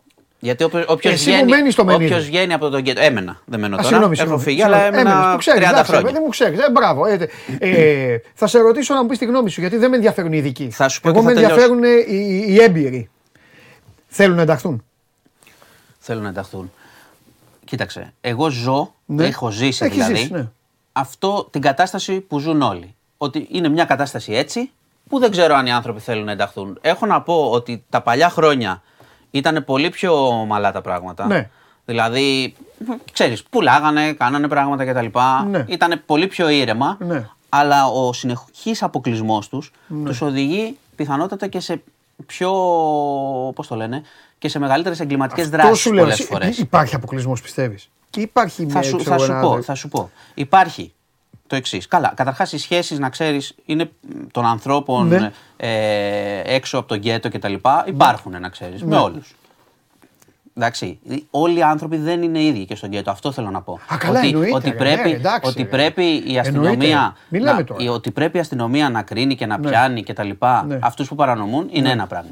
Το αν η, κυ- η πολιτεία μ, με επιμονή θέλει κάπως να τους εντάξει και όχι να τους πετάει ένα επίδομα, διότι με συγχωρείς, πε- λένε πολλοί, παίρνουν τα επιδόματα, ψηφίζουν κιόλας. Και υπάρχουν βουλευτές που τους πάνε με βάν να ψηφίσουν. Να μην λέμε τώρα. Καλά, και τους να μην τιμούν, λέμε, ναι, και να τους μην λέμε στέλνουν, τώρα ναι. από τη μία πλευρά ή την Όχι, άλλη. βέβαια, όλα Εντάξει, τα και τους χρόνια, πάνε ναι. μπλοκ εδώ, στον έναν ή στον Ναι, ναι, άλλον. ναι, ναι, λοιπόν, ναι, ναι, ναι, ναι. εδώ, επειδή υπάρχει και το παράδειγμα, ο, στο Μενίδη δεν είναι παράδειγμα. Είναι πραγματικά ε, αυτά που ακούτε και ε, αποκλεισμένοι και υπάρχουν και παρανομίες κτλ. Ναι. Υπάρχει όμως και το παράδειγμα του Δήμου Χαλανδρίου και το αναφέρω. Ναι. Ε, δεν τους ξέρω τους ανθρώπους, αλλά υπάρχει ως παράδειγμα που έκαναν προγράμματα. Βοήθησαν παιδιά, οικογένειες να φύγουν από εκεί, να πάνε τα παιδιά σχολείο. Ε, αυτά είναι υπάρχει ωραία. ένα συμπέρασμα. Ναι. Αυτοί που φεύγουν από τους καταυλισμούς και εντάσσονται κανονικά στις υπόλοιπες διαδικασίες δεν γυρίζουν πίσω. Θέλει επιμονή Μπράβο. και χρόνια. Και αυτό, γι' αυτό αλλιώς, ρώτησα, λοιπόν, σου αλλιώς λέω. όταν Γιατί πρέπει να έχουμε... είναι κοινό. Πρέπει και Ε, εσύ, βέβαια, πρέπει και να εσύ είναι- να με τραβήξει και Ναι, εγώ να θέλω. Ναι, ναι. Εγώ σου λέω ότι δεν θέλουν όλοι, αλλά θα θέλουν οι πιο πολλοί. Οκ, Γιατί εντάξει. νομίζω, αν τους δώσεις την ευκαιρία, θα μειωθεί ο, το, ο κύκλος Ναι. που καλύπτει ας πούμε Ναι. διαφόρους που είναι μέσα και εγκληματούν. Αυτό θέλω να πω και αυτό είναι μακροχρόνιο. Ναι. Δηλαδή κάθε φορά το συζητάμε άμα πέσει ένας πυροβολισμός, άμα γίνει μια ληστεία κτλ. Ναι. Δεν λύνεται όμως. Η αλήθεια είναι ότι αυτό δεν λύνεται με αυτό που γράφουν πολλοί στο Twitter. Ε, μπείτε στρατοί, στείλτε στρατούς, βαρέστε, χτυπήστε. Αυτό δεν λύνεται. Ναι. Αυτό έχεις μόνο θύματα και ξύλο και μετά θα επαναληφθεί. Δεν λύνεται με τα χρόνια. Αυτό πρέπει να το καταλάβουμε. Ναι. Γιατί αλλιώς θα ήταν χειροπολί, θα λυνόντουσαν έτσι με τη βία. Δεν λύνεται όμως. Εντάξει, όχι, δεν είναι Είναι, λύση, είναι δεν οργισμένα λύση. αυτά, τα καταλαβαίνω, τα ακούω, αλλά δεν είναι η λύση. Τέλος Ναι. πάντων. Ελπίζω να ηρεμήσουν λίγο τα πράγματα, γιατί έτσι όπως πάει, καταλαβαίνεις ότι άμα μπαίνουν φωτιές από εδώ, ρίχνουν κυνηγετικές σφαίρες, τέτοια απειλές, δεν θα πάει πουθενά αυτό. Πάει η αστυνομία να επέμβει, θα βαράει και η αστυνομία, δεν θα βγάλουμε άκρη. Ναι. Λοιπόν, αυτό Ωραία. είναι να, να ξεκινήσει μια συζήτηση ουσιαστική. Εγώ αυτό μόνο λέω. Οκ. Λοιπόν, ε, τι άλλα; Άλλο ένα ήταν που είχα να σου πω. Α, το επίδομα θέρμανσης. Προσοχή. Κλείνει σήμερα το μάη θέρμανση. Εντάξει, οπότε όσοι, εντάξει, δεν, ε, όσοι έχετε δύο μήνες το ξεχαστεί, έλεγες. όσοι έχετε ξεχαστεί, ε, μπείτε γιατί θα κλείσει. Εντάξει, όχι, ανάπτυξη. Έχουν πάει πάντως ένα, έλεγες δύο ένα, μήνες. ένα εκατομμύριο Ωραία. 100.000 κόσμος. Έχει κάνει τις αιτήσεις του. Ναι. Μπείτε στο News 24 λεπτά να δείτε ανάλογα πότε θα έρθουν οι πληρωμές. Κρύο δεν βλέπουμε. Κρύο δεν βλέπουμε έξω. Είναι... Ε, και κα- αυτό κακό είναι. Άρρωστο πράγμα. Ε, αυτό λέω. αυτό Εντελώς, λέω. εντελώς Αυτό άρρωστο. λέω, Αυτό λέω. Λοιπόν, Μάλιστα. Ωραία. αυτά. Πότε θα ξαναγνωστήσεις. Ε, θα δω. Ότι υπολογίζεις- Πιστεύω σε ένα δίμηνο. Α, μπράβο. Ε, έτσι πάει. Τώρα παίρνω βιταμίνες μπόλικες όμως. Οπότε θα. Το παρισμένος. Το παρισμένο. Ε, είμαι με τρίγκα όχι Καλή για αυτά που ανάλυση. είπε για την Αγγλία, Καλή ανάλυση. αλλά για την Αργεντινή είμαι. Να το ξέρεις. Λοιπόν, αυτά. Είναι Σε Αργεντινή αφήνω. είσαι. Εντάξει. Ναι, ναι. Σε πάρει φαντάκι τηλέφωνο και εσένα.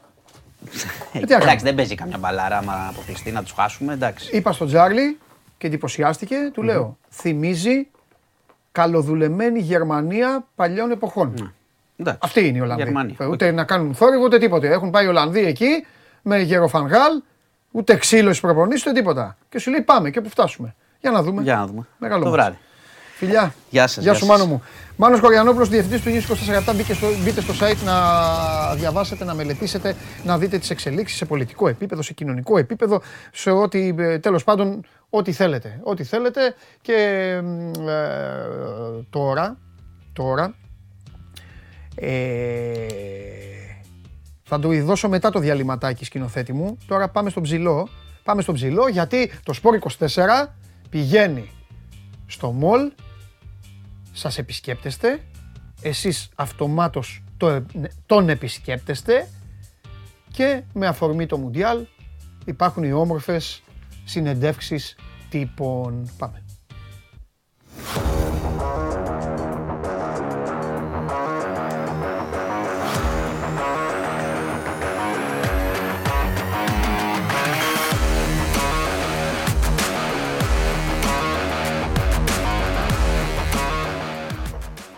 Λοιπόν, μαζί μας ο Νίκος Ράπτης. Να σου πω κάτι. Αν παίζουμε αυτό που ήδη έχω δει, πρώτον, Ναι. μπαγιατήλα, Ναι. δηλαδή α, τι δουλειά είναι αυτή που κάνεις, και δεύτερον, τι, τα ίδια λένε. Έχεις τα καλές ίδια λένε. απαντήσεις. Τα ίδια λένε. Πήγαινε έξω από ένα γυμνάσιο, τι βασανίζεσαι και πας ε, τέτοιο. Κάνει το Μουλ μια ωραία προσπάθεια, πας εκεί να βοηθήσεις εκεί τους ανθρώπους και εσύ, πες το Μουλ, Μουλ, πάμε και έξω από ένα γυμνάσιο, θα βγαίνουν τα παιδάκια, το Μέση και το Ρονάλντο θα λένε. Αυτά. Πάμε. Πάμε το βίντεο. Ποια ομάδα υποστηρίζει το Μουντιάλ, γρήγορα; Ε, Αργεντινή. Βάζεις γκολ με την Αργεντινή στο τελικό του Μουντιάλ. Ναι. Πώς πανηγυρίζεις; Κάνουν πανηγυρισμό τώρα. Λοιπόν, θα έκανα την κολοτούμπα του Παπαμαγιάνγκ. Παίρνω μια βαθιά ανάσα και. Βάζεις γκολ, γκολάρα τώρα. Μιλάμε, βάζεις απίστευτο ψαλιδάκι στο τελικό του Μουντιάλ. Πώς πανηγυρίζεις; Βγάζω μπλούζα και πάω στην κερκίδα κατευθείαν. Μπορεί να βγάλεις την πλούζα σου, κάνουμε τον πανηγυρισμό. Βρισκόμαστε στο The Mall Athens και θα βρισκόμαστε εδώ πέρα μέχρι και το τέλος του Μουντιάλ. Στο τρίτο όροφο του αγαπημένου εμπορικού με τη φίλη μας την. Εύα. Ωραίο το μουντιαλικό σκηνικό που έχουν φτιάξει εδώ πέρα. Μ' αρέσει, Πες μ' μου, αρέσει. σ' Και το χορταράκι αυτό εδώ πέρα πολύ ωραίο. Ε, θα έβγαζα μπλούζα. Άμα δεν είχα κάρτα, θα έβγαζα μπλούζα.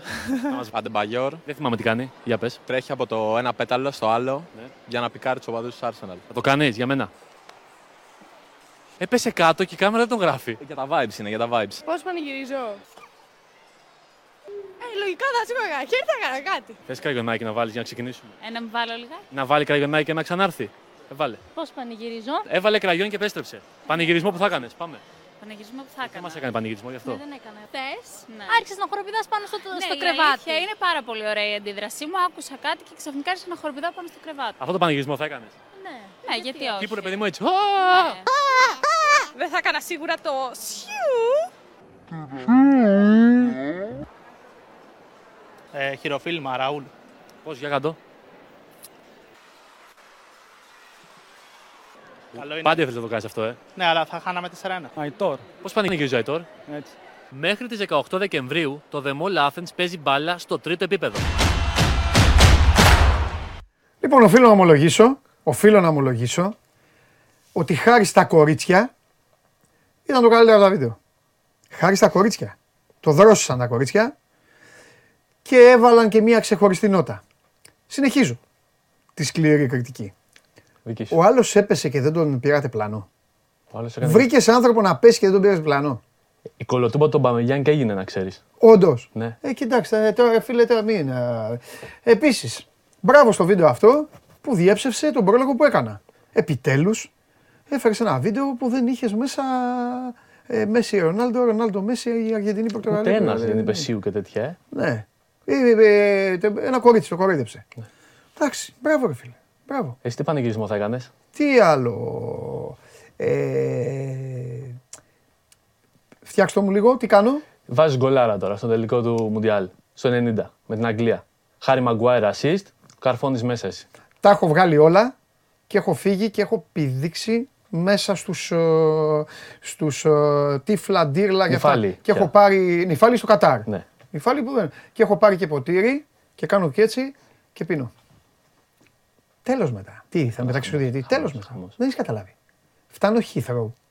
Θα σου πω ποια είναι το. Η συνέχεια δεν έχεις καταλάβει ποια είναι. Φτάνω Heathrow. Δεν πατάω ποτέ σε έδαφος Λονδίνου Ναι. με πηγαίνουν Buckingham, περιμένει Κάρολος, και όχι μόνο εμένα, όλους. Περιμένει Κάρολος, με κάνει Σέρ, Υπότι, το ένα, το άλλο, εδώ, Λάνσελοτ, Βασιλιά Αρτούρο, Ριχάρδο, όλα. Αυτό. Δεν, δεν, δεν ξαναπατάω και μετά πηγαίνω, ανεβαίνω στη, ε, ανεβαίνω στη γέφυρα και λέω τέλος, εγκαταλείπω το ποδόσφαιρο και από κάτω καίγονται και κλαίνε. Μαγκουάιρ δίπλα. Και λέγω και κλαίνε και Χάρη Μαγκουάρη δίπλα μου και Γκάλια. αυτά. Μα πρώτα απ' όλα τελείωσε. Γράφουμε ιστορία. Και τι θα κάνουμε μετά; Στο BBC. Να θάβουμε αυτούς τους, αυτούς τους γεροτίποτα, γιατί αυτοί δεν ήταν τίποτα, Ναι. οι οποίοι μας θάβανε. Ναι. Έτσι δεν είναι; Μπράβο. Αυτό. Δεν χρειάζεται να παίξεις μετά. Άμα είσαι Άγγλος ποδοσφαιριστής και πάρεις το Μουντιάλ, δεν χρειάζεται να παίξεις. Θα έχεις βάλει, θα έχεις βάλει και γκολ στο, στο, στο 90. Τίποτα Ε, τρέλα. Δεν χρειάζεται. Εδώ που φτάσαμε όμως να το πάρετε. Δηλαδή είμαι μαζί σας. Βέβαια. Έχουν Ω. φύγει όλες τι καλές ομάδες. Δικό σας. Α Όλος ο πλανήτης είναι. Ρε. το Όλος ο πάρει η Αγγλία. πλανήτης είναι. Ρε. Ναι, ρε, τι πια θα Ο Μεσίτσος τώρα, Δηλαδή, δεν μπορώ, βαρέθηκα. Οι στατιστικολόγοι και οι τέτοιοι ρε. Και οι μπέμπιδες είναι ρε με αυτούς όλους ρε. Θα το πάρει ο Κριστιανό γι' αυτό. Θα το πάρει ο Μέση για το... Τι θα τα πάρουν αυτοί ρε. Να πνιγούν ρε. Να πάρουν τίποτα. Τίποτα άσους να λένε οι τέτοιοι να, να κλαίνε όλοι. Κλαίνε, να κλαίνε. Να το πάρει ο Ντάιερ αγόρι μου, ο Stones. πω, πω, πω, Ο πω, Stones, πω, ο πω. Πίκφορντ με το πρόσωπο το κόκκινο. Ο, πώς το Ο λένε; Τζόρνταν Χέντερσον που λέγανε όλοι στο Λίβερπουλ τι έχουμε το κρυάρι. Αυτοί όλοι. Ο Στέρλινγκ που Ο του κλέψανε και το Στέρλινγκ, σπίτι. ο Στέρλινγκ που γύρισε να ξαναγυρίσει. Αυτοί όλοι. Δεν δε, δε, Τι, α- τι ομάδα. θες να γελάσεις; Θέλω, ναι, πάρα πολύ. Πρέπει να το πάρει η Αγγλία. Θα γελάσεις με οποιονδήποτε άλλο το πάρει. Πες μου εσύ κάτω εικόνα. Κάνε το Φαν Ντάικ, τον λατρεύω. Όχι. Κάνε το Φαν Ντάικ εικόνα να σηκώνει το Μουντιάλ. Α, αν ξέρω. πάρει ο Φαν Ντάικ το Μουντιάλ, θα το Θα κάνει σηκώσει. έτσι. Πανηγυρίσουν οι Ολλανδοί. Θα κάνουν εκεί στο Άμστερνταμ ωραία, ό,τι δεν γίνεται. Και θα, ναι, θα το πάρουν. Πες μου εσύ. Μόνο οι Μαροκινοί μπορούν να κάνουν. Περίμενε. Να λέμε αλήθειες. Περίμενε. Αν κατέβει τώρα ο καλός Θεός και μου πει Παντελή μου άκου, θα το πάρει το Μαρόκο μέσα. Πάμε. Θα, δεν θα υπάρχει Μαρόκο μετά. Πώς λέμε δεν θα υπάρχει Αγγλία, θα το διαλύσω. Έτσι. Αλλά οι άλλοι τι θα το πάρουν. ρε φίλε. Γιατί, Ναι, κόσμος. θα το πάρει ο Σάντος. Και να λέμε, αχ, ο σεβαστικός παππούλης που τον είχαμε στην Ελλάδα και αυτά. Τι με νοιάζει, ρε, ρε, Νικόλα μου. Δεν Δεν, υπάρχει. θα αλλάξει. Δεν θα αλλάξει το καλοκαίρι μου. Δεν θα, δεν, δεν- δεν θα γελάω. Δεν θα περάσω ωραία Ή ο στην εκπομπή Νεϊμάρ. και αυτά. Ο Νεϊμάρ, πάντα. Θα πάρω Νεϊμάρ. Γελάει Α, χαίρονται όλοι, θα πάρουν το πανό, πελές, σε στηρίζουμε, θα κλαίνε.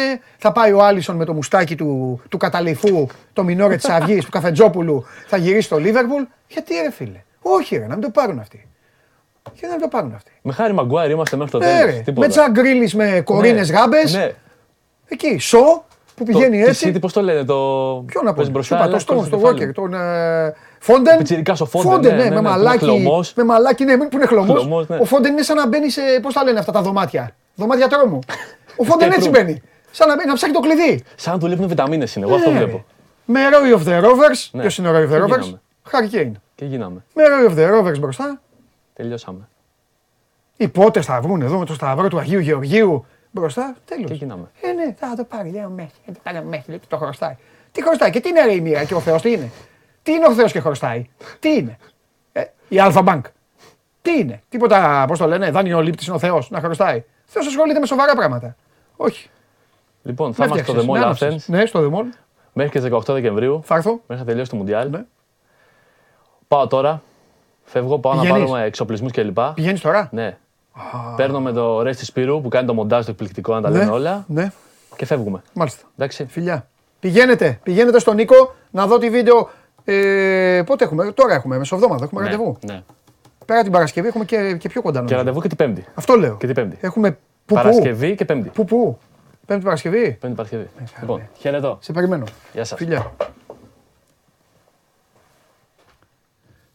Αυτός είναι ο Νίκος Ράπτης. Πηγαίνετε στο μολ για τις συνεντεύξεις τύπων.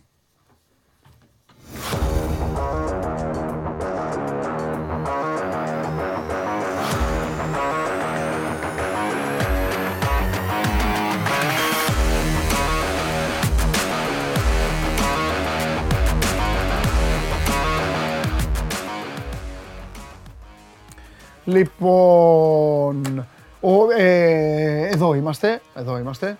Show must go on live, Παρασκευή, με μεγάλα παιχνίδια σήμερα για το Μουντιάλ και βραδιά Ευρωλίγκας με το παιχνίδι του Ολυμπιακού με την uh, Virtus Bologna. Μένετε στο Sport 24 και έχετε όλη την ενημέρωση στο πιάτο σας. Όλη την ενημέρωση. Και αν θέλετε να την έχετε και για την απογείωση της ευκολίας σας, όπου και να βρεθείτε, κάντε αυτό που σας λέει εδώ, που η φωνή του σκουντί. Κάντε τη φωνή του σκουντί, ακούς- ακούστε τη φωνή του σκουντί, κάντε το. Κατέβασε το νέο app του Sport 24 και διάλεξε τι θα δεις. Με το My Sport 24 φτιάξε τη δική σου homepage επιλέγοντας ομάδες, αθλητές και διοργανώσεις. Ειδοποιήσεις για ό,τι συμβαίνει για την ομάδα σου. Match Center, Video Highlight, Live εκπομπές και στατιστικά για όλους τους αγώνες. Μόνο αθλητικά και στο κινητό σου με το νέο Sport 24 app. Κατέβασέ το. Λοιπόν, κατεβάστε το application. Κατεβάστε το application και για άλλους λόγους. Και για άλλους λόγους, γιατί υπάρχουν και άλλα πρωταθλήματα, όπως η φοβερή και τρομερή Super League 2, την οποία παρακολουθεί ο Πέτρος Παπαμακάριος, αλλά τώρα ο Πέτρος δεν θα μιλήσει για Super League ε, 2, θα μιλήσει για Παναθηναϊκό που σας έχω πει. Τώρα δεν έχω πάει ακόμα στο Instagram, να δω τι έχετε στείλει, αλλά έχετε ακόμα, παίζετε τα τελευταία λεπτάκια σας. Πάμε στον Πέτρο.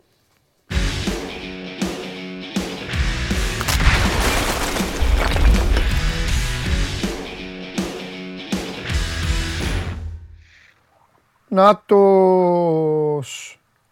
Φοβερός. Πέτρο μου τι γίνεται; Καλησπέρα, Παντελή. Πέτρο, τι βλέπεις, Μουντιάλ; Ε, Ολλανδία. Ολλανδία, Πορτογαλία. Ορίστε. Ε, δεν μ' ούτε δι- δύο δευτερόλεπτα. Πήγα, πήγα να τον φτιάξω, πήγα να τον φτιάξω. Πέταγε. Ορίστε ένα σοβαρός άνθρωπος. Μακριά από τις μόδες, μακριά από τα, τα παιδιάστικα. Ολλανδία. Μια καλοδουλεμένη Από- μηχανή. Εντάξει. Από εποχή Φαμπάστιν. Έξω θα πέσει ο Πέτρος. και ναι. Έξω θα πέσει ο Πέτρος γιατί θα χάσουν οι Ολλανδοί στον τελικό. Αλλά δεν- είπε Ολλανδία. Τώρα του είναι από εκεί πλευρά. Δηλαδή Γαλλία-Αγγλία τι θα γίνει, τι μας λες; Εντάξει. 60-40 Γαλλία. 60-40 Γαλλία; Ναι. Βάλτε τον για αυτόν μέσα. Λοιπόν, Εσύ Αγγλία, ε. περί- βέβαια. Εκα- εκα- ε, 160 με μείον 40. Τον Λοιπόν, Εμπαπέ ποιος θα τον πιάσει; ο Κάιλ Walker. Α, εντάξει. Οκ. Έχει προπονημένο. Σαλάχ κυνηγάει, Ρόμπερτσον κυνηγάει, Ντία κυνηγάει, Μανέ έχει κυνηγήσει. Έχει κυνηγήσει παικταράδες. Γιατί να μην πιάσει και τον Εμπαπέ; Ο οποίος είναι, Είναι λίγο και, πιο γρήγορος. και φανατικός υποστηρικτής της Λίβερπουλ Εμπαπέ, για να μην ξεχνιόμαστε. Και λίγο πιο γρήγορος από όλους αυτούς που είπες. Ναι, λοιπόν, θες να σε κάνω λίγο να διασκεδάσεις, να γελάσεις; Για δες. Ξεκινάει το show must go on. Εμφανίζεται ένα παιδί από την Κύπρο. Φανατικός Παναθηναϊκός. Συμμετέ... Ωραίος όμως, έτσι. Φανατικός, ωραίος. Όχι. α, Εντάξει κι αλλιώς εμείς εδώ τους έχουμε διώξει όλους αυτούς. Λοιπόν, α, όλων των ομάδων. Ο νεόφυτος. Αρχίζει ο νεόφυτος να στέλνει ερωτήσεις, να κάνει, να ρωτάει τον Κώστα. Τον ρωτάει μια φορά, του λέει κάτι για, τα, για τις τουαλέτες της Λεωφόρου. Τρελαίνε το γουλής, του λέει ε, νεόφυτε άμα θες να πας στο Stanford Bridge. Εντάξει, κύριος ο νεόφυτος. Συνέχισε να στέλνει ερωτήσεις. Θες να σου δείξω κάτι; Τι; Έγινε. Βάλτε τη φωτογραφία. Ξέρεις ποιος είναι στη μέση; Ο διαιτητής. Ο νεόφυτος. Ναι, με την κόρη του. Ο οποίος νεόφυτος, γίγαντα νεόφυτε, ο πιο φανατικός τηλεθεατής του σώμας γκορών είναι. Ο οποίος νεόφυτος μου στέλνει. Έκανα το όνειρό μου πραγματικότητα να σφυρίξω την ομάδα. Πέτρο, και δεν έχω καταλάβει τι λέει. Λέω τι, γι- τι λέει ρε; Εγώ είχα, ξεχα... Εγώ είχα ξεχάσει ο διαιτητής. Θα πω όμως κάτι τώρα για τον νεόφυτο και τον κάθε νεόφυτο. Εγώ τους στηρίζω αυτούς τους διαιτητές. Μπράβο του. Το θέμα είναι να κάνεις καλά τη δουλειά σου αγόρι μου. Εντάξει. Κέρδισε και ο Παναθηναϊκός. Καλά την έκανε τη δουλειά του. Μπράβο. να σου πω, πάρτε τη φωτογραφία ρε παιδιά. Λοιπόν, ακούς, ο νεόφυτος είναι... Ο... Δεν σε ακούω, κάτι έγινε. Είχα διαβάσει ότι στο κέντρο είναι και η κόρη του. Ό,τι, ό,τι. Στο κέντρο, Ναι. η κοπέλα που κρατάει είναι η Ναι, κόρη του. ναι, είναι, είναι το κοριτσάκι, ναι, ναι, ναι. Ο νεόφυτος, όπως μετά του είπα, είναι σαν τον Άγγλο, ξεχνάω το όνομά του, που έβαζε γκολ η Τότεναμ και πανηγύριζε. Την ώρα του αγώνα, το θυμάσαι; Α, ναι, ναι. Λοιπόν, ε, φοβερός, φοβερός. Λοιπόν, α, είναι η δικαίωση αυτό που λέω, ότι όλοι έχουν μια ομάδα. Όλοι οι άνθρωποι ανεξαρτήτως επαγγέλματος. Στα, στα πέντε, ο Μάικ Ντίν, ο Μάικ Ντίν, σωστά. Στα πέντε τους γίνονται μια ομάδα. Το θέμα είναι να μπορείς να κάνεις σωστά τη δουλειά σου και να μην είσαι, να μην είσαι νούμερο. Άμα δεν είσαι νούμερο, είσαι μια χαρά. Λοιπόν, λέγε τι κάνει, τι κάνει η ομάδα; Η ομάδα επέστρεψε χθες το απόγευμα. Ναι, Ε, έχει διήμερο ρεπό, προκειμένου να ξεκουραστεί. Από Σάββατο θα ξε- μπει στην τελική ευθεία για το μάτι του κυπέλου αρχικά ναι, και στη συνεχεία για την έναρξη του πρωταθλήματος. ναι. Την επανέναρξη του πρωταθλήματος. Να πούμε ότι ο Παναγιώτο παίζει την επόμενη Πέμπτη με τον Βόλο στο κύπελο. Ναι. Πρώτο παιχνίδι. Ε, ένα θεσμό που είναι ο τροπεούχος και θέλει να διατηρήσει τα σκύπτα του. Ναι. Σωστά. Λοιπόν, πάμε στον κόσμο να παίξουμε μπαλίτσα με τον κόσμο μια και καλή από την αρχή. Για να μην σε βάζω και λες τώρα και μετά λένε και αυτά. Να πούμε μόνο ένα σημαντικό μόνο για την. Πες μου, πες μου, πες μου, πες μου. Δέχτηκαν επισκέψεις πράσινης απόχρωσης στον Παναγό, καθώς επισκέφθηκαν το ξενοδοχείο Λάζαρος Στοδηλόπουλο, Ναι. ο Δημήτρης Παπαδόπουλος και ο Νίκος Καλτσάς. Α, Τρεις παίκτες που έχουν ε, πέρασει τον Παναγό. ναι.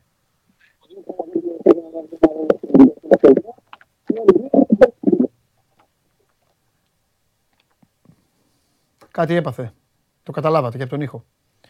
Λοιπόν, θα επανέλθει ο Πέτρος Παπαμακάριος να μας πει και λίγο αυτές τις, ε, τις ερωτησούλες που έχετε στείλει και μετά να πάω και στα δεδομένα του Μουντιάλ να σας αφήσω στην ησυχία σας.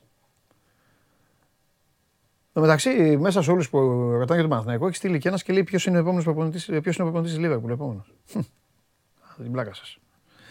Λοιπόν, αποθέωση νεόφυτου εδώ. Μιχάλης φοβάται, μην τον δεις Super League. Όχι ρε Μιχάλη, μην φοβάσαι. Είναι στην Κύπρο νεόφυτος. Μιχάλη, αν έβλεπες τον νεόφυτο να σφυρίζει, πες μου. Σκηνοθέτη, σου δίνει την ευκαιρία η μοίρα, η τύχη, να σφυρίξει ο νεόφυτος ένα παιχνίδι. Δεν ξέρουμε τι θα κάνει. Μπορεί να του την έχει δώσει να δώσει 45 πέναλτι πρώτου Παναθηναϊκού. Μπορεί όμως και να πει ότι ο, κάτσε για να μην με λένε αυτό που είμαι, θα παίξω και κόντρα. Δεν ξέρεις τι θα κάνει το παιδί. Αλλά εσύ ξέρεις ποιος είναι. Λοιπόν, ένα παιχνίδι. Ένα. Εννοείται ελληνικό. Δεν πας φέρεις ελληνική ομάδα. Μην μου πεις θέλω τον τελικό του Champions League. Λέμε τώρα, κανό εσύ. Λοιπόν, θέλω να μου πεις ποιο παιχνίδι θες να είναι, πού να είναι και τι να γίνει. Και που- όχι τι να γίνει, που- ποιο παιχνίδι, να είναι πού. Σκέψου καλά. Είδα ότι είναι μια ευγενική παναθηναϊκή φυσιογνωμία. Μπράβο, δεν θέλω να τριμπλάρεις. Σε θέλω να μιλήσεις τώρα με την καρδιά σου. Ναι. ΑΕΚ Παναθηναϊκός. Αγία Σοφιά. Α, θες την. Α, εκεί, ε. Για άλλο σε είχα. Όχι. Αυτό. Α, όχι. Έτος. Δεν το είπα καλά. Εντάξει, στοχεύεις στο πρωτάθλημα. Σωστά, δίκιο έχει. Γενικά, πάμε να του το πω καλά. Γενικά, άστο φέτο.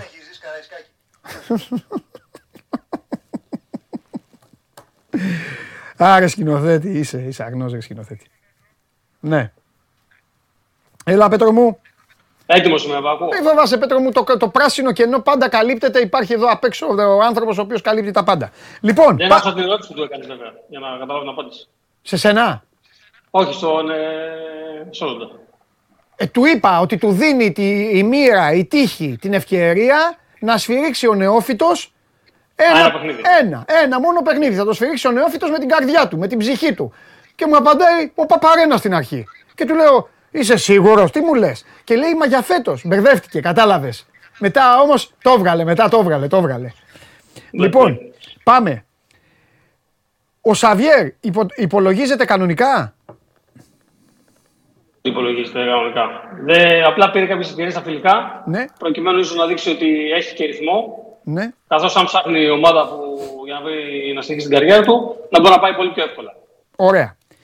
Ίσως για, ένα, για τα δύο παιχνίδια που θα είναι πριν το Γενάρη, γιατί πρέπει να τονίσουμε ότι ο Παναγενικό και αύριο να πάρει παίχτη. Ναι. Στα τρία παιχνίδια με Βόλο, Ιωνικό και Όφη, δεν έχει δικαίωμα συμμετοχής. Ναι. Και αύριο να. Ε, βέβαια, ναι, βέβαια. Γενάρη παίζουν οι παίκτες. Οποιαδήποτε ομάδα. Από Γενάρη θα παίξουν. Ναι. Άρα ε, εκεί οι λύσεις που είναι, είναι περιορισμένες για το Γιωβάνοβιτς μέχρι τέλος Γενάρη στα extreme. Ναι. Μπορεί μέχρι εκεί να υπολογίσει ο Σαββιέτ για να του δώσεις 10-15 λεπτά με τον Βόλο ή σε κάποιο παιχνίδι. Αλλά μέχρι εκεί. Όχι ότι θα υπολογίζεται για, το, για, τη, για τη συνέχεια της σεζόν. Ναι. Το πιθανότερο το Γενάρη θα αποχωρήσει. Οκ. Ωραία. Λοιπόν, τι ισχύει για τον Παλάσιος; Υπάρχει πρόταση από άλλη ομάδα; Η Κόλο Κόλο έχει μπει στο, στο κυνήγι, τον θέλει.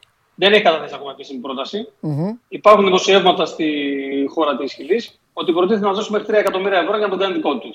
Μμμ. Στον Παναναναϊκό όμως δεν έχει ακόμα καμία πρόταση. Δεν νομίζω ότι θα συζητάγανε στον Παναναναϊκό την αποχώρηση του, Πα- του Παλάσιου. Ειδικά τώρα. Ναι.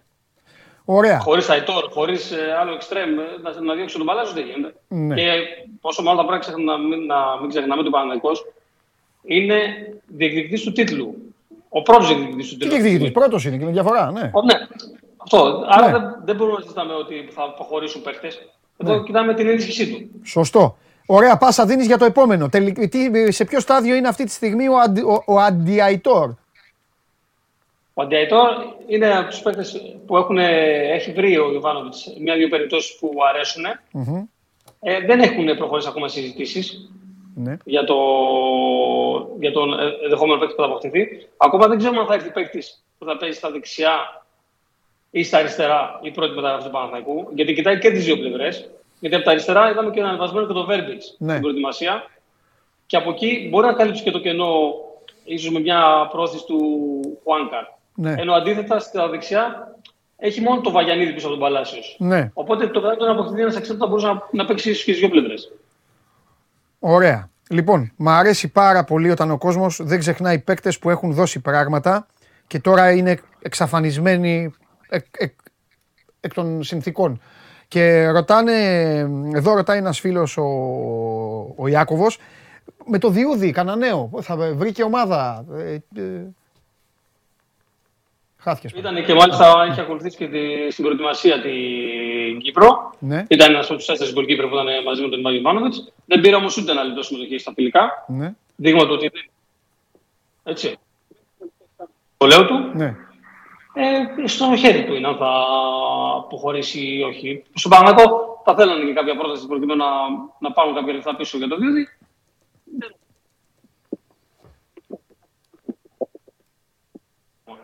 Οπότε ίσως χωρίσουν σαν φίλοι σαν, ε, και πήγε ελεύθερος για να πάει στον επόμενο σταθμό της καριέρας του. Υπήρχε ένα ενδιαφέρον από Πολωνία. Δεν ξέρω αν υφίσταται ακόμα. Ωραία. Ωραία. Θέλω να σε ρωτήσω κάτι τελευταίο και σε αφήνω γιατί η σύνδεση κάτι έχει μετά το μικροφωνάκι σου να το δεις για την, για την επόμενη φορά. Ε, κόβεται κάποια στιγμή. Ε, θέλω να μου πεις κάτι. Ρωτάω και τον Κώστα, ρωτάω γενικά όλες τις ομάδες, θέλω να ρωτήσω όμως και σένα. Ε, ε, γιατί ο Παναθηναϊκός είναι και μια περίπτωση special αυτή τη στιγμή γιατί είναι πρώτος στη βαθμολογία. Ε, πόσο εσύ από τα, από τα τόσα χρόνια που βλέπεις την ομάδα, η κάθε ομάδα ξέρεις, έχει το δικό της DNA, ρε παιδί μου, και αυτό πάντα τη συνοδεύει. Πες μου, πόσο, ε, πόσο είσαι σίγουρος ή πόσο ανησυχείς; Πλάκωσε ξαφνικά ένα μουντιάλ. Δεν το είχαμε ξαναζήσει αυτό. Είναι μια πρωτόγνωρη ιστορία. Πόσο πιστεύεις ότι ο Παναθηναϊκός σε συνδυασμό και με τις γιορτές και με το δύσκολο πρόγραμμα μπορεί να επηρεαστεί ή όχι; Και την εικασία σου, ρε παιδί μου, όπως τον ζει στο φετινό Παναθηναϊκό. Θα την κρατήσει τη διαφορά. Πιστεύεις θα κλείσει ψαλίδα, θα ανοίξει κι άλλο; Θα, θα μιλήσω ε, με βάση αυτά που βλέπουμε 1,5 χρόνο από τον Ιβάνο Ιβάνοβιτς. Ωραία, άντε. Και εσύ, και εσύ με Γιωβάνοβιτς. Γιατί όλοι με Γιωβάνοβιτς δεν το πάνε. Επειδή είδα πόσο σοβαρός είναι και στα φιλικά, Ναι, που όταν ο Παναγικός γύρισε να το κομμάτι της ομάδας του, α, υπάρχει πρόβλημα. Δεν, δεν θα Θα υπάρχει. είναι το ίδιο Ωραία. σοβαρός, δηλαδή θα δείξει την ίδια σοβαρότητα όπως πριν. Ωραία. Θεωρώ ότι είναι πρώτο φαβορή για τον τίτλο. Δίνω 60-40 να είναι ο φετινός πρωταθλητής. Αν βγάλει και το Γενάρη με την ίδια βαθμολογική διαφορά, πιστεύω ότι αυτό θα πάει στο 80-20. Ναι, γιατί έχει την Δεν θα Οπαπαρένα παίξω. μες στο Γενάρη. Δεν θα παίξουν όλα τα playoff δηλαδή. Αν συνεχίσει αυτή η βαθμολογική διαφορά και το Γενάρη. Ορίστε, να και, Για να, μένα. να και μια ξεχωριστή τέτοια. Καλά κάνεις. Και, ε, Για μένα, έτσι, να για πει και μένα. κάποιος για τα playoff ότι δεν. Ωραία. Για μένα αυτό. Ναι, εσένα ρε, ναι, μωρέ, κουβέντα κάνουμε. Τέλεια. Λοιπόν, και η πιο δύσκολη ερώτηση και σε αφήνω. Ε, θα μας ζαλίζει πολύ καιρό ο Τρίγκα με την Κυφσιά; Εσύ που ξέρεις την κατηγορία; Ή θα ησυχάσουμε σε κανένα μήνα; Τρένο πάει, τρένο. Ναι, αυτό λέω. Θα συνεχίσει; Θα συνεχίσει. Όπου χαμός θα γίνει. Εντάξει, νορθίστα. Θα λέμε ζήτω και φυσικά και αυτά. Τέλεια. Έχει φτιάξει ομάδα που θα διεκδικήσει μέχρι τέλο. Μπράβο, καλά κάνουν. Ε, Και δεν, Δικαίωμα. πάνε, και δεν πάνε καλά σε αυτή την αρχή κάποιες άλλες ομάδες που περιμέναμε να είναι Α. καλύτερες. Δηλαδή η Καλυθέα περιμέναμε να είναι καλύτερη Ναι. σε αυτό το πρώτο κομμάτι. Ακόμα δεν έχει βρει τα πατήματά της. Ναι. Έκανε και αλλαγή προπονητή. Εντάξει. Εντάξει, θα έρθει μια Ε, μέρα εδώ ε, να τα πούμε. Τώρα θα αρχίσουν και τα Ωραία. ευρωπαϊκά ξανά να πούμε Super League και Champions League. Έτσι κι αλλιώς ίδια πρωταθλήματα είναι αυτά τα δύο. Ναι, Super ναι, League ακριβώς 2 τα εννοώ. Έλα, Ακριβώς φιλιά. τα ίδια. Φιλιά. Καλή συνέχεια. Γεια σου Πέτρο μου, γεια σου, φιλιά πολλά. Λοιπόν, ε, αυτός είναι ο Πέτρος Παπαμακάριος, συγγνώμη κιόλας για το, το μικρό πρόβλημα εκεί στον α, ήχο. Και τώρα πάμε τελική ευθεία, Mundial Facts powered by Stichiman. Ακούστε να δείτε, είναι πολλά, είναι τέσσερα παιχνίδια, είναι πολλά, μία φορά θα τα λέω, κρατήστε σημειώσεις. Ή δείτε και μετά γυρίστε λίγο πίσω. Πριν πάτε στη Stichiman να κάνετε τα πονταρίσματά σας, σημειώστε τα δεδομένα, πάντα έχουν σημασία.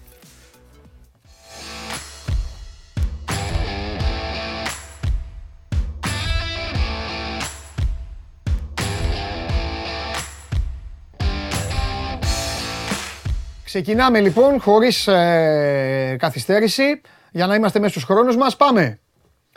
Εδώ είμαστε. Νάτος ο Πέρισιτς. Στον αγώνα απέναντι στην Ιαπωνία ο Ιβάν Πέρισιτς έγινε ο πρώτος κοράτης με 10 γκολ σε Euro 4 και Μουντιάλ 6. Στα παγκόσμια κύπελα έχει πλέον άμεση συμμετοχή σε 10 τέρματα με τα 6 γκολ που σας είπα και 4 assist. Ποιος να του πει τι τώρα στην Κροατία του Ιβάν Πέρισιτς.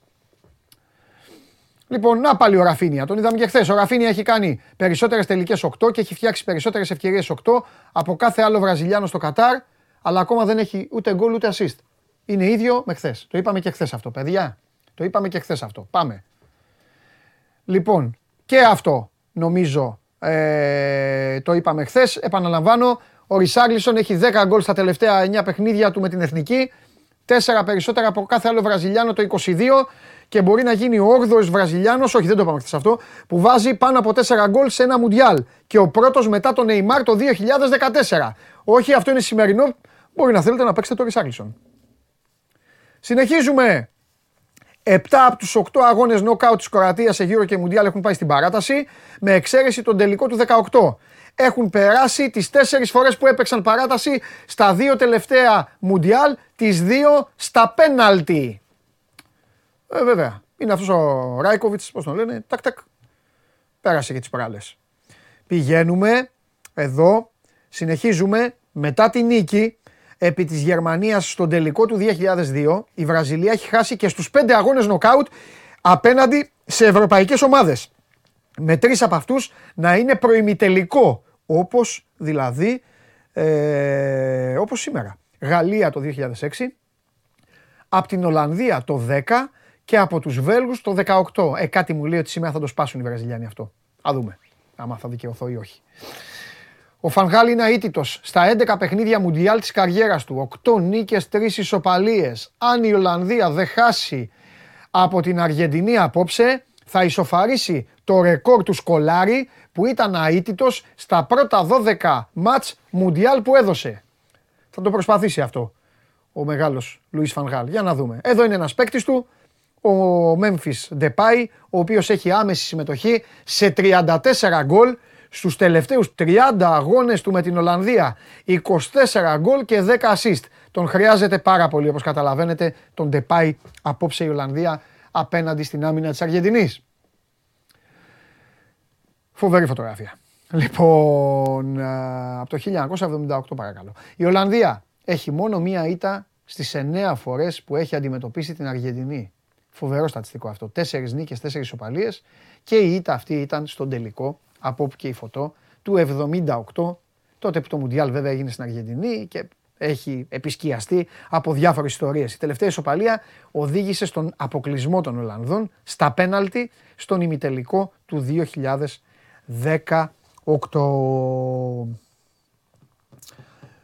Να ο Μέση που κοιτάει τον ουρανό. Ο Μέση έφτασε στα 9 γκολ. Τα 9 γκολ σε Μουντιάλ με τον γκολ απέναντι στην Αυστραλία να είναι το πρώτο του σε νοκάουτ. Και πλέον είναι πίσω μόνο από ποιον άλλον από τον Γκαμπριέλ Μπατιστούτα που έχει 10 γκολ με την Αργεντινή σε παγκόσμια κύπελα. Άρε Μπατιγκόλ. Μπατιγκόλ. Δεν πήρε Μουντιάλ ο Μπατιγκόλ. Και τώρα θέλουν εδώ να πάρει ο Ντεπόλ. Λοιπόν, Ολλανδία-Αργεντινή. Συνεχίζω. Η Ολλανδία. Εδώ είναι οι αγκαλιές του Ρόμπεν. Έχει προκριθεί στις τρεις τελευταίες παρουσίες της στα προημιτελικά. Το 98, το 10 και το 14. Η μόνη της ήττα στους 8 ήταν το 94 από την Βραζιλία στο Μουντιάλ των Ηνωμένων Πολιτειών. Εκεί έφυγαν οι Ολλανδοί σε προημιτελικά. Για να δούμε. Θα συνεχίσουν το σερί. Πάμε στα αυριανά. Πορτογαλία, Μαρόκο. Με ένα γκολ και μία assist, ο Ζήγες ο παίκτης της Τσέλσι έχει συμμετοχή σε δύο από τα τέσσερα γκολ του Μαρόκου στο Κατάρ. Είναι μέσα στις 10 από τις 30 τελικές της ομάδας του στο Μουντιάλ με 6 σουτ και 4 πάσες. Ο Γκονσάλο Ράμος έγινε ο πρώτος παίκτης που κάνει hat trick στον τεμπούτο του σε Μουντιάλ μετά τον Γκλόζε, τα είπαμε αυτά. Αλλά δεν είπαμε ότι ο Ράμος το έκανε σε 74 λεπτά ενώ ο Ρονάλντο δεν έχει γκολ σε 531 λεπτά που έχει αγωνιστεί σε knockout mundial. Εντάξει τώρα αυτά, είναι τα, αυτά τα βγάζω στην Πορτογαλία τώρα καταλάβατε. Ενώ ο Ράμος αυτό, ενώ ο Ρονάλντο, ο Γέρος το άλλο. Ιστορίες. Να τα, τα δύο φιλαράκια τέλος πάντων. Φιλαράκια, τέλος πάντων. Ο Μπρούνο Φερνάντες έχει συμμετοχή σε πέντε τέρματα της Πορτογαλίας με δύο γκολ και τρεις assist. Κανένας Πορτογάλος δεν είχε ποτέ τέσσερις assist στο Μουντιάλ και ο τελευταίος που είχε τρεις ήταν ο Λουίς Φίγκο το 2006 στα γήπεδα της Γερμανίας. Ποιος πήρε το Μουντιάλ στη Γερμανία, θυμάστε; Συνεχίζουμε. Το Μαρόκο έχει κρατήσει το 0 τρεις φορές το Κατάρ, τις περισσότερες από κάθε αφρικανική ομάδα σε ένα Μουντιάλ.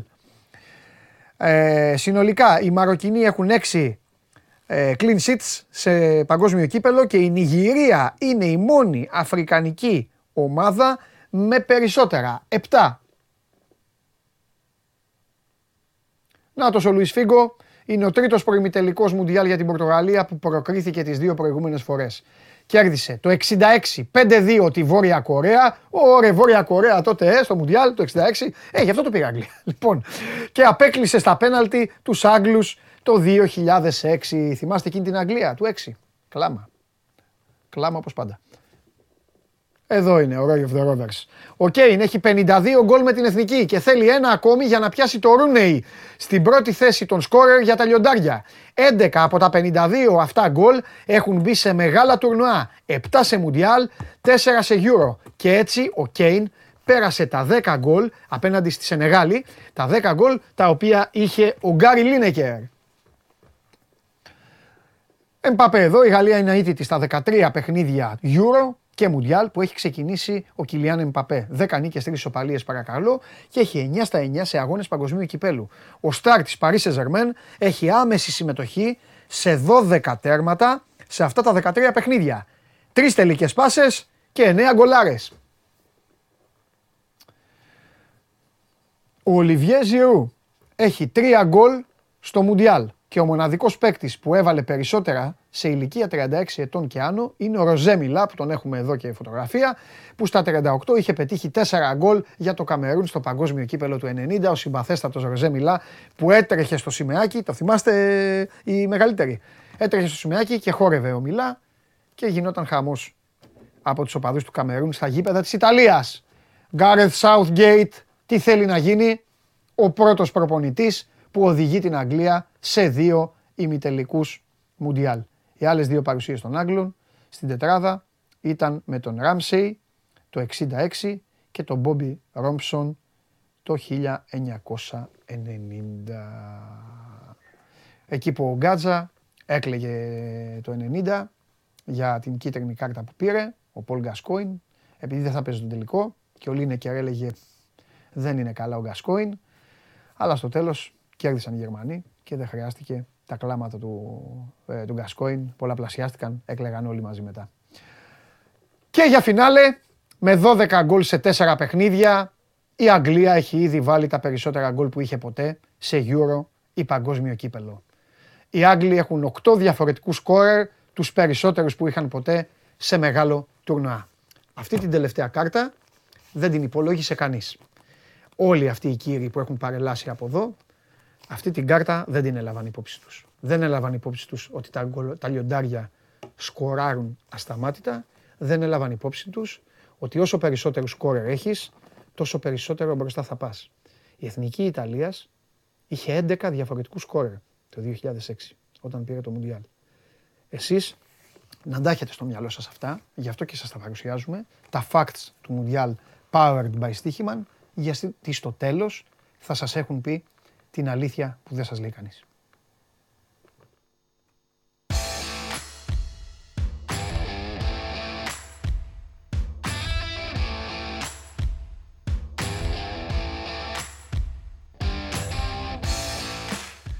Λοιπόν, στο φίλο που ρωτάει αν ο κύριος Λιμνέος μας πιστόλιασε, το Γιάννη το Βελίδη, θέλω να απαντήσω ότι εχθέ μας πιστόλιασε και σήμερα του απαντήσαμε με το ίδιο στυλ. Του στείλαμε την πιστολιά πίσω. Γιάννης Λιμνέος την ερχόμενη εβδομάδα για πάρα πολλά θα είναι μαζί σας. Λοιπόν, καλοί μου φίλοι και καλές μου φίλες. Το Μουντιάλ στα καλύτερά του. Μένετε στο Sport 24, Game Night το βράδυ, στέλνω και την μπάλα στο Βλαχόπουλο και στα παιδιά, την Αλρίχλα, κατασκευασμένη από την Adidas για να είναι η μπάλα η οποία πάνω απ' όλα από κάθε άλλη στην ιστορία του παγκοσμίου κυπέλου φεύγει με τόση γλύκα, με τέτοιο φάλτσο και κυρίως με τέτοια ταχύτητα που τι κάνει, βοηθάει τον ποδοσφαιριστή αν ξέρει να την κλωτσίσει, βασανίζει τον τερματοφύλακα, που ξέρει να την πιάσει. Και έτσι ταξιδεύει και μέσα στο στούντιο του 24 η Αλρίχλα η φιλενάδα μας, η οποία θα συνεχίσει να είναι η πρωταγωνίστρια για ακόμα σκάρτες 9-10 μέρες. Το σκάρτες πηγαίνει γιατί υπάρχουν πλέον και τα πολλά κενά στο πρόγραμμα των ομάδων που θα συνεχίσουν. Από εκεί και πέρα, εσείς, από εκεί και πέρα εσείς, δώστε, ε, βα... σώζοντα τι μου είπες; Από εκεί και πέρα, εσείς δώστε βάση στο τι θα κάνετε, πώς θα μοιράσετε τους χρόνους σας. Εγώ σας λέω πάντα να προσέχετε, σας λέω πάντα να κοιτάτε λίγο και την δική σας ευχαρίστηση.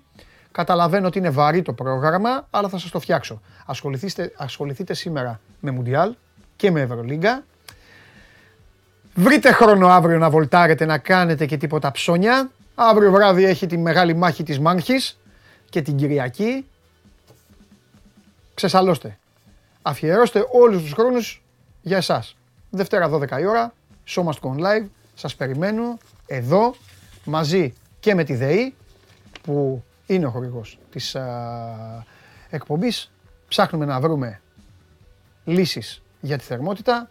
Ψάχνουμε να βρούμε πράγματα τα οποία θα ζεστάνουν το σπιτικό μας τώρα από το κρύο.